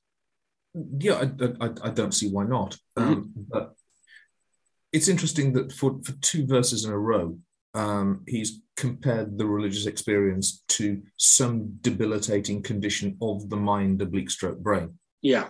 Mhm. Um, I like this use of the word way, you know, the, the, the repetition of way is Yes. you know, the way, you know, that that that that that, that, that, kind of connotes kind of uh, Jesus, doesn't it? The way, you know. it's something, and and I mean, once again, um, I'd really love to get the opinion of someone who has been raised in this stuff, or God help us all, maybe even practices this stuff. Mhm. Um, the way is a very um, Pentecostalist um, way. It's it's something I I intrinsically associate with um, charismatic preachers, um, either from the southern part of the US or possibly nowadays more from West Africa. I work with Uh, a guy. I work with a guy who has mentioned the way to me. Yeah. Um, he's also he's a Freemason. He's a black guy, Freemason. Kind of, I don't know what kind of church he goes to, but he's not. It's it's not like a Methodist or Catholic or Anglican church. It's definitely like a like I said, Pentecostal or Yeah. you know, what you know, one of those churches. You know, the ones that we, we- I don't really know what they are. Um, and yeah, there's all. It seems to me there's almost like a like a cult. I mean, as if religion isn't a cult in itself. But but you take my point. You see the distinction here. It, it just feels more cultish. Um, I think the thing you're referring to is uh, Pentecostalism is initiatory. Mhm. Um, it's interesting that he's a Freemason because obviously calling yourself a Christian and being a Jewish devil worshipper Mhm.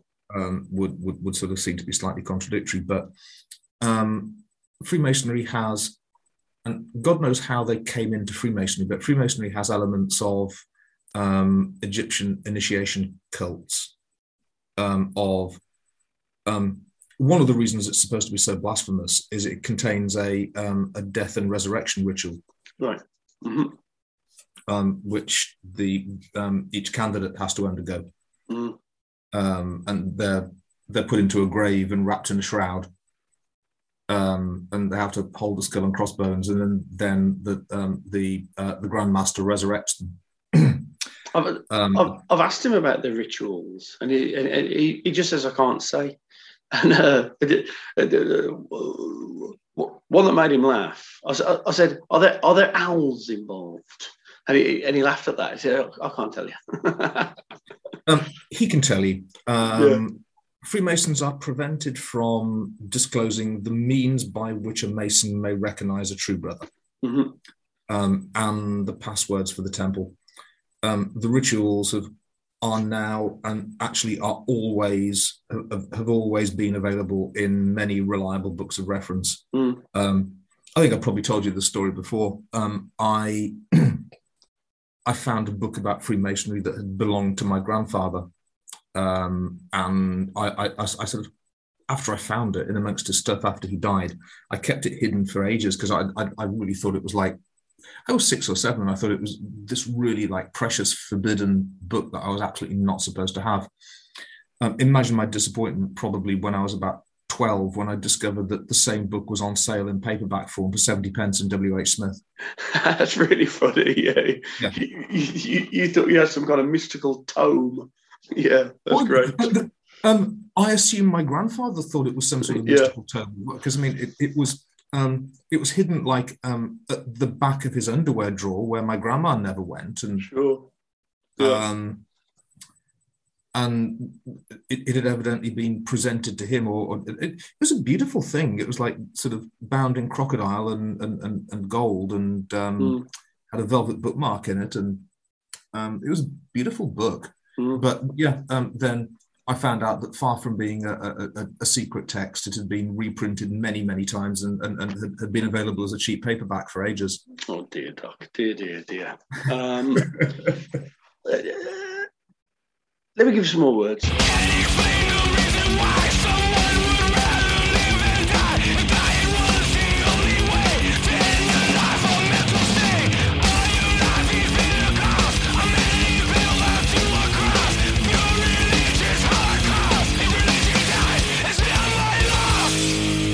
Can't explain the reason why someone would rather live than die. If dying is the only way to end a life of mental sins, all your life he's been the cause, a man impaled onto a cross, pure religious holocaust. If religion dies, it's not my loss. It's a great line, you know, and, and the way it builds into the music is great, and you because that kind of kicks into when when the track blasts off. So, you know, it really works musically, uh, but lyrically, Doc, what, what we're thinking here? Well, can't explain the reason why someone would rather live than die. And I mean, th- th- this is um, this is pure martyr stuff, isn't it? Mhm.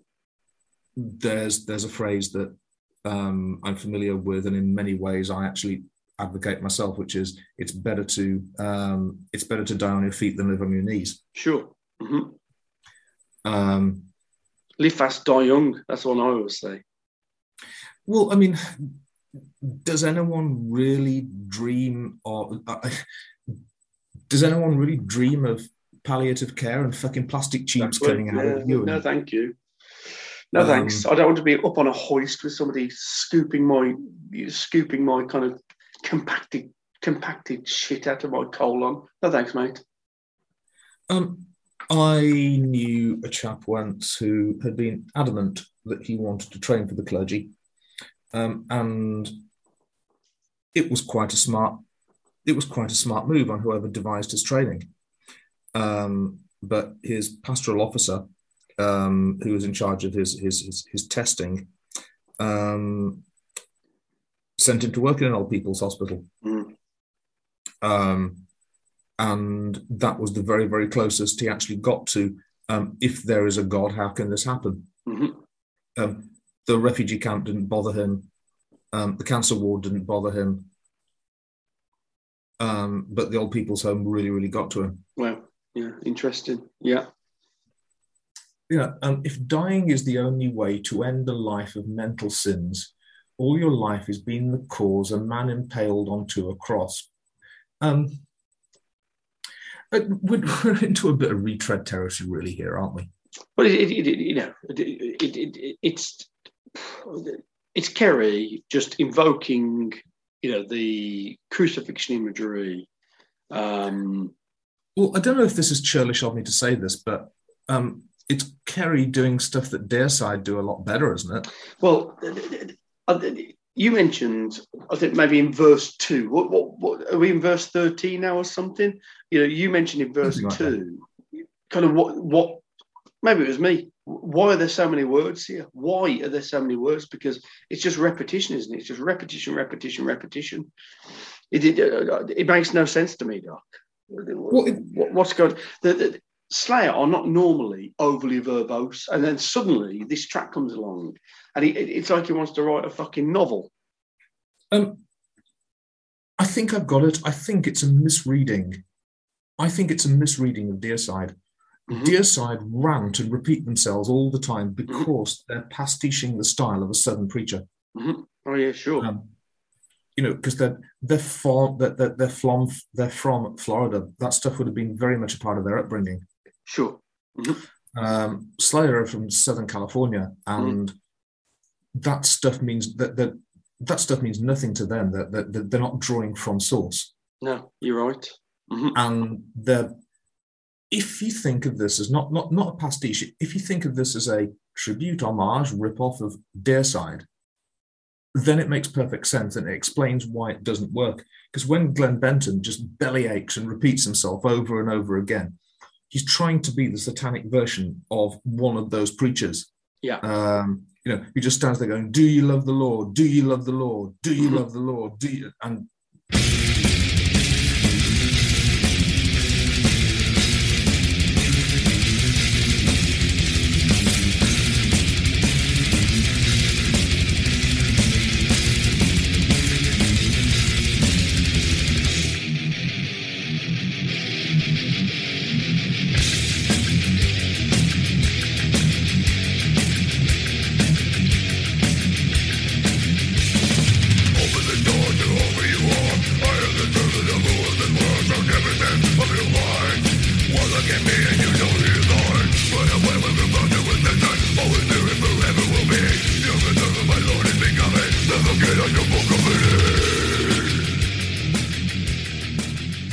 I don't think any of that stuff means anything to the member uh, to, to the members of Slayer. Well, what's the Deicide track, Doc? You you'll know this. Uh, Jesus, you've been deceived. Um, blasphemy laughs at the Jesus you've been deceived, suffocating on cross, gagging to breathe, impale crucifixion, compassion forgot, eternal damnation, once upon the cross. Once upon the cross. That's it. What a fucking song that is. Yeah, there we go. That's what you should be doing, Gary. Not this fucking nonsense.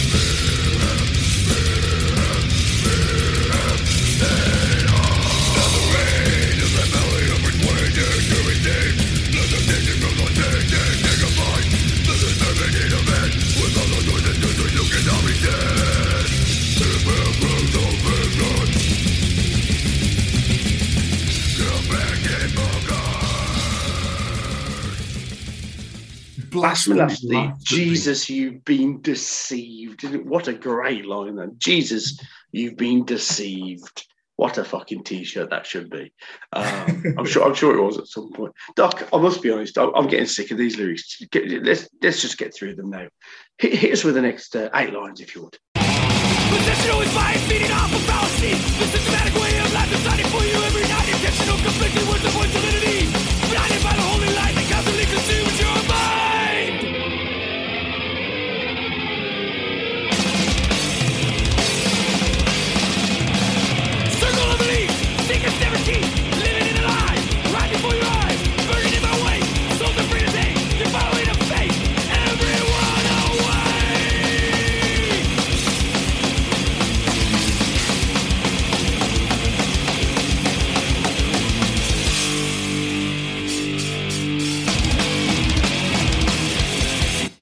Perception always biased, feeding off a fallacy or systematic way of life decided for you every night. Intentional conflicting words avoid solidarity, blinded by the holy light that constantly consumes your mind. Circles of beliefs, secrets never keep, living a lie right before your eyes, burning in my wake, souls are free to take. You're following a fake, everyone awake. And some, Everyone and- and- and- awake. and some um, right three things here um, three things um, it's great to get some fantastic kerry 12 year old poetry um, moon and june and croon and yeah, soon yeah, uh, yeah. um, and, and then massive slam on at the end. Everyone awake. Oh, they're all awake. Oh, good. Oh, good. Isn't that uh, can't, can't you imagine that being part of uh, an, an evangelical sermon then? Everyone awake. Oh, sure. I understand, and, and of course, you know, you know, in the modern world, you know that, that that's like your David like wake up, you know, you, you you know. But this is 1994, man. You know, um, The problem is, um, it also ends up sounding a lot like um, a rhyme that um, Floella Benjamin would have said in an episode of Play School. Now on BBC One, it's time for Play School, introduced by Don Spencer and Chloe Ashcroft. A house with a door. One, two, three, four. Ready to play? What's the day? It's Thursday.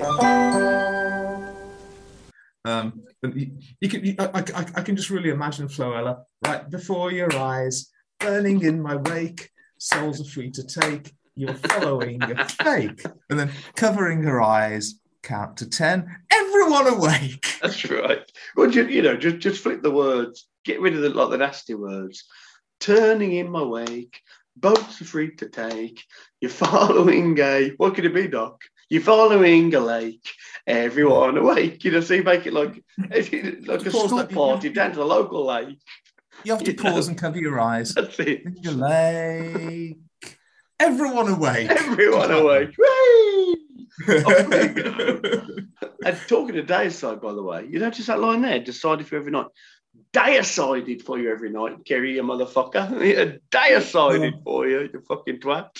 You know that story. you- You know that story of mine, don't you? That before I was aware that Deicide were a death metal band, I saw one of their T-shirts hanging up in um, in Swordfish Records, um, and for a long time, um, I thought, you know, that's an unusual logo and an unusual T-shirt for well-known straight-edge hardcore band Decide to have. Decide. Brilliant. Yeah. I, I, I think you've told that before, but it, but it, but it merits a retell. Yeah, it's great.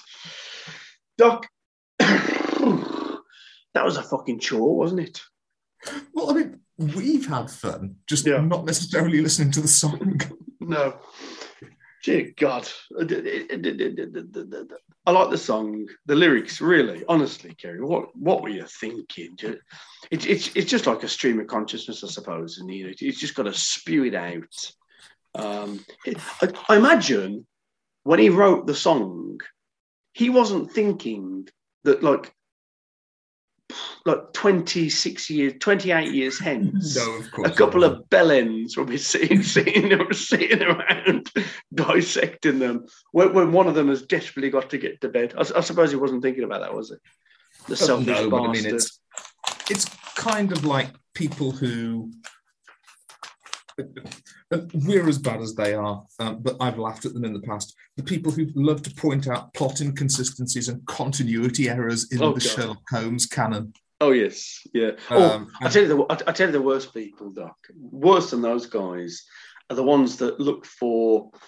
Uh, oh, oh, maybe these continuity errors, you know, where, where there's like a I don't know. Let's say let's say a car like flips over, and then the next time you see it, the car's perfect. That's continuity, isn't it? Yeah. Yeah, Yeah, yeah. yeah, you're right. Yeah, yeah, you, you, Um, you, you, you, you, you caught it, Doc. But I mean, I, I, I just love the fact that, you know, Arthur Conan Doyle dashed these things off in a couple of days. And his expectation was that he'd get paid a tenner. The story would be run in the Strand magazine once and shit can the day after, and nobody would ever think about it ever. He didn't write the stuff with the, the expectation of it being read 130 years later. No, no, of course not. Of course not. And that's why Arthur Conan Doyle is really, really, really rubbish. Really rubbish. Yeah. It's really rubbish. Don't tell anybody, Doc. Let's, do it as ASMR. Just a little ASMR piece for people. Yeah. Doc, Um, well, Doc. Some people really like Sherlock Holmes, I've tried to read some of it. I didn't like it very much. I think it's a bit Um, rubbish. well, it, it's. I don't. I don't think it's. I don't think it's respected as much as it used to be ever since it's become obvious how influenced by Hitchcock it is. Oh, yeah, that's right. Yeah. In fact, I think that uh, I think that Arthur Conan Doyle was just ripping off Tarantino. what do you reckon? What do you reckon? Um, what, I, I think it's even more pernicious than that. Um, I think it, it was. Re, I think he was recycling all of Chris Chibnall's best ideas. Let's get on with the show.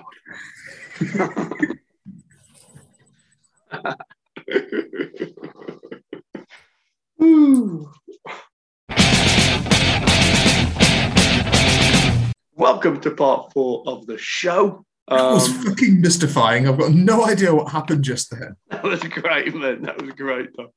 Don't worry about it. Just just roll with the punches, man.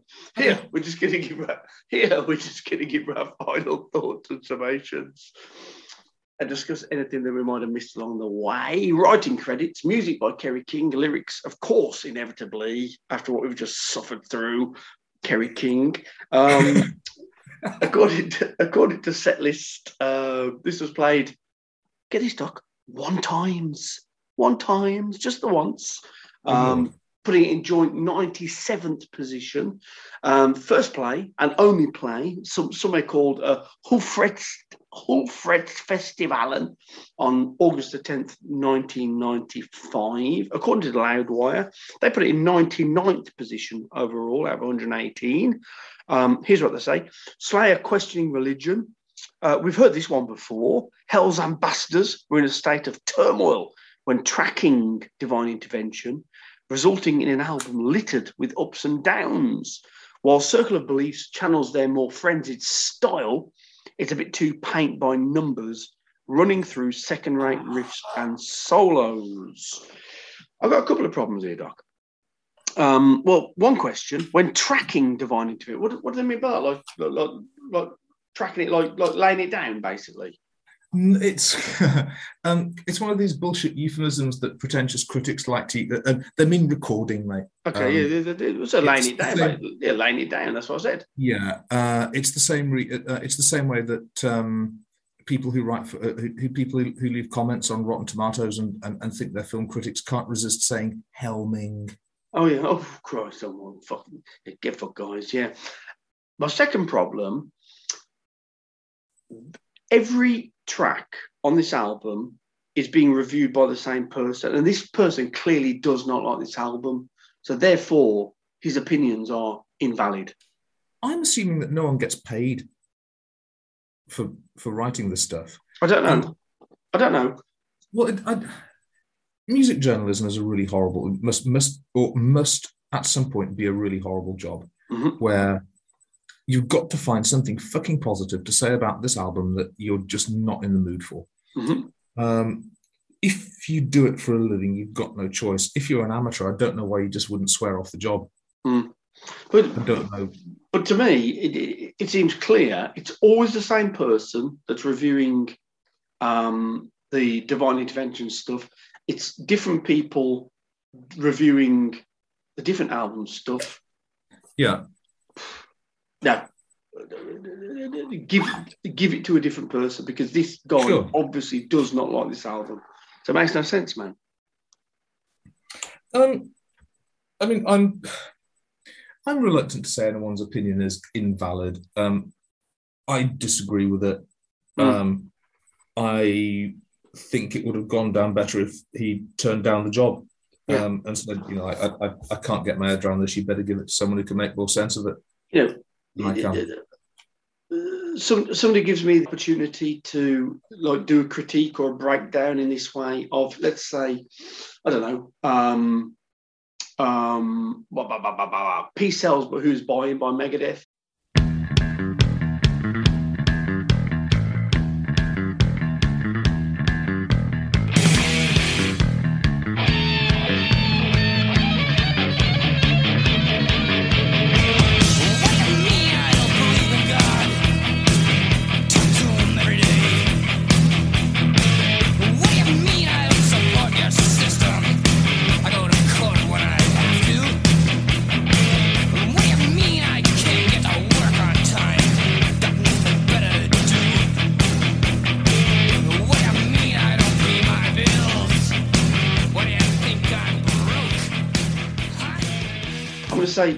fucking hate that album no no thanks because all I'm, I'm just going to shit on it all day long you know Yeah, what's the point precisely. What's the point?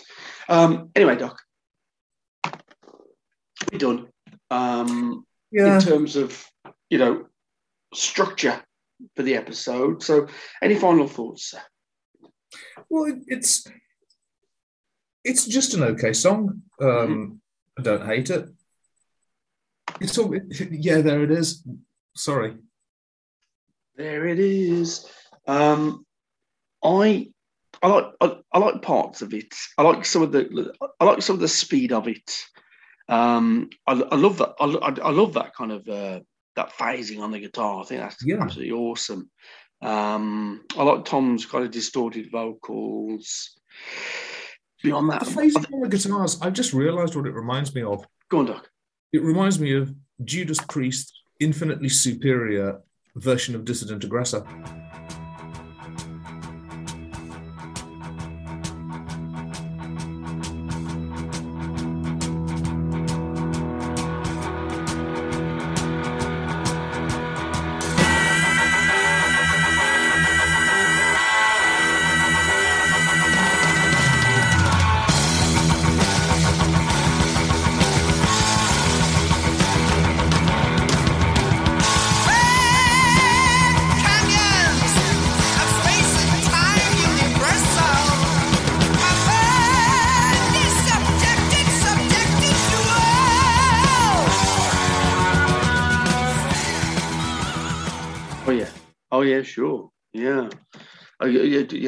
Both of us really reviled the um, the Slayer version, didn't we? Um, I think I, I, th- I think me me more than you, if, if memory serves. But Well, the thing that stuck out to me was that it was the Slayer version that sounded like grubby, slovenly, can't be bothered, brummy pub rock, and the Slayer version that sounded like huge and American in scope and big skies and bright sun.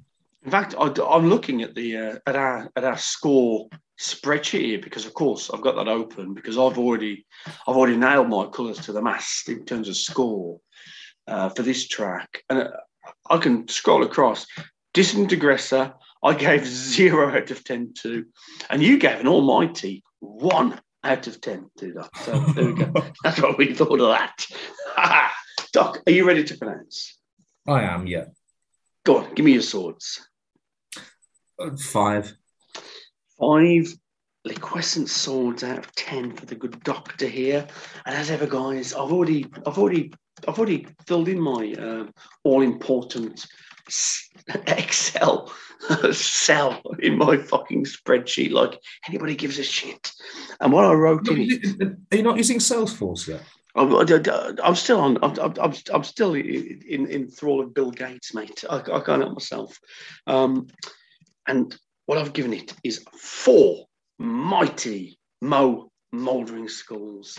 Wow. Ten. Yeah. Is this is this one of the very few occasions that I've ranked something mediocre higher than you? It could well be actually. This, this, it, it, in fact, I would dare to venture, um, and, and I'm sure we will we will analyse this in our kind of album overview. I dare to venture this could be the first time you've outscored me on any track ever, Doc. I think so too. I think I've, I've, I've. I've equaled you once or twice, but I don't think I've ever actually.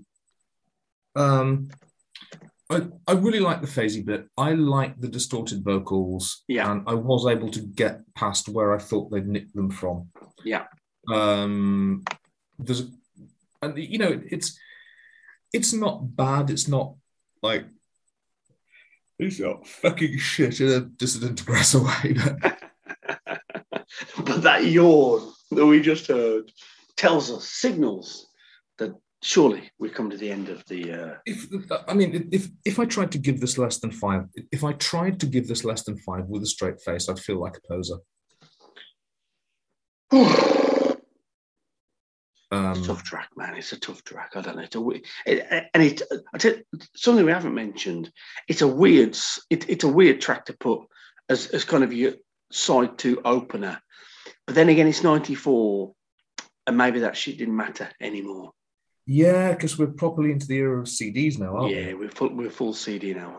Anyway, guys, that about does it for this episode. Don't forget, you can contact us on Twitter at Vercast or an email at titanicvercast at gmail.com. Join us next time when we'll be talking about the seventh track from Divine Intervention entitled SS3 Slava Ukrainia.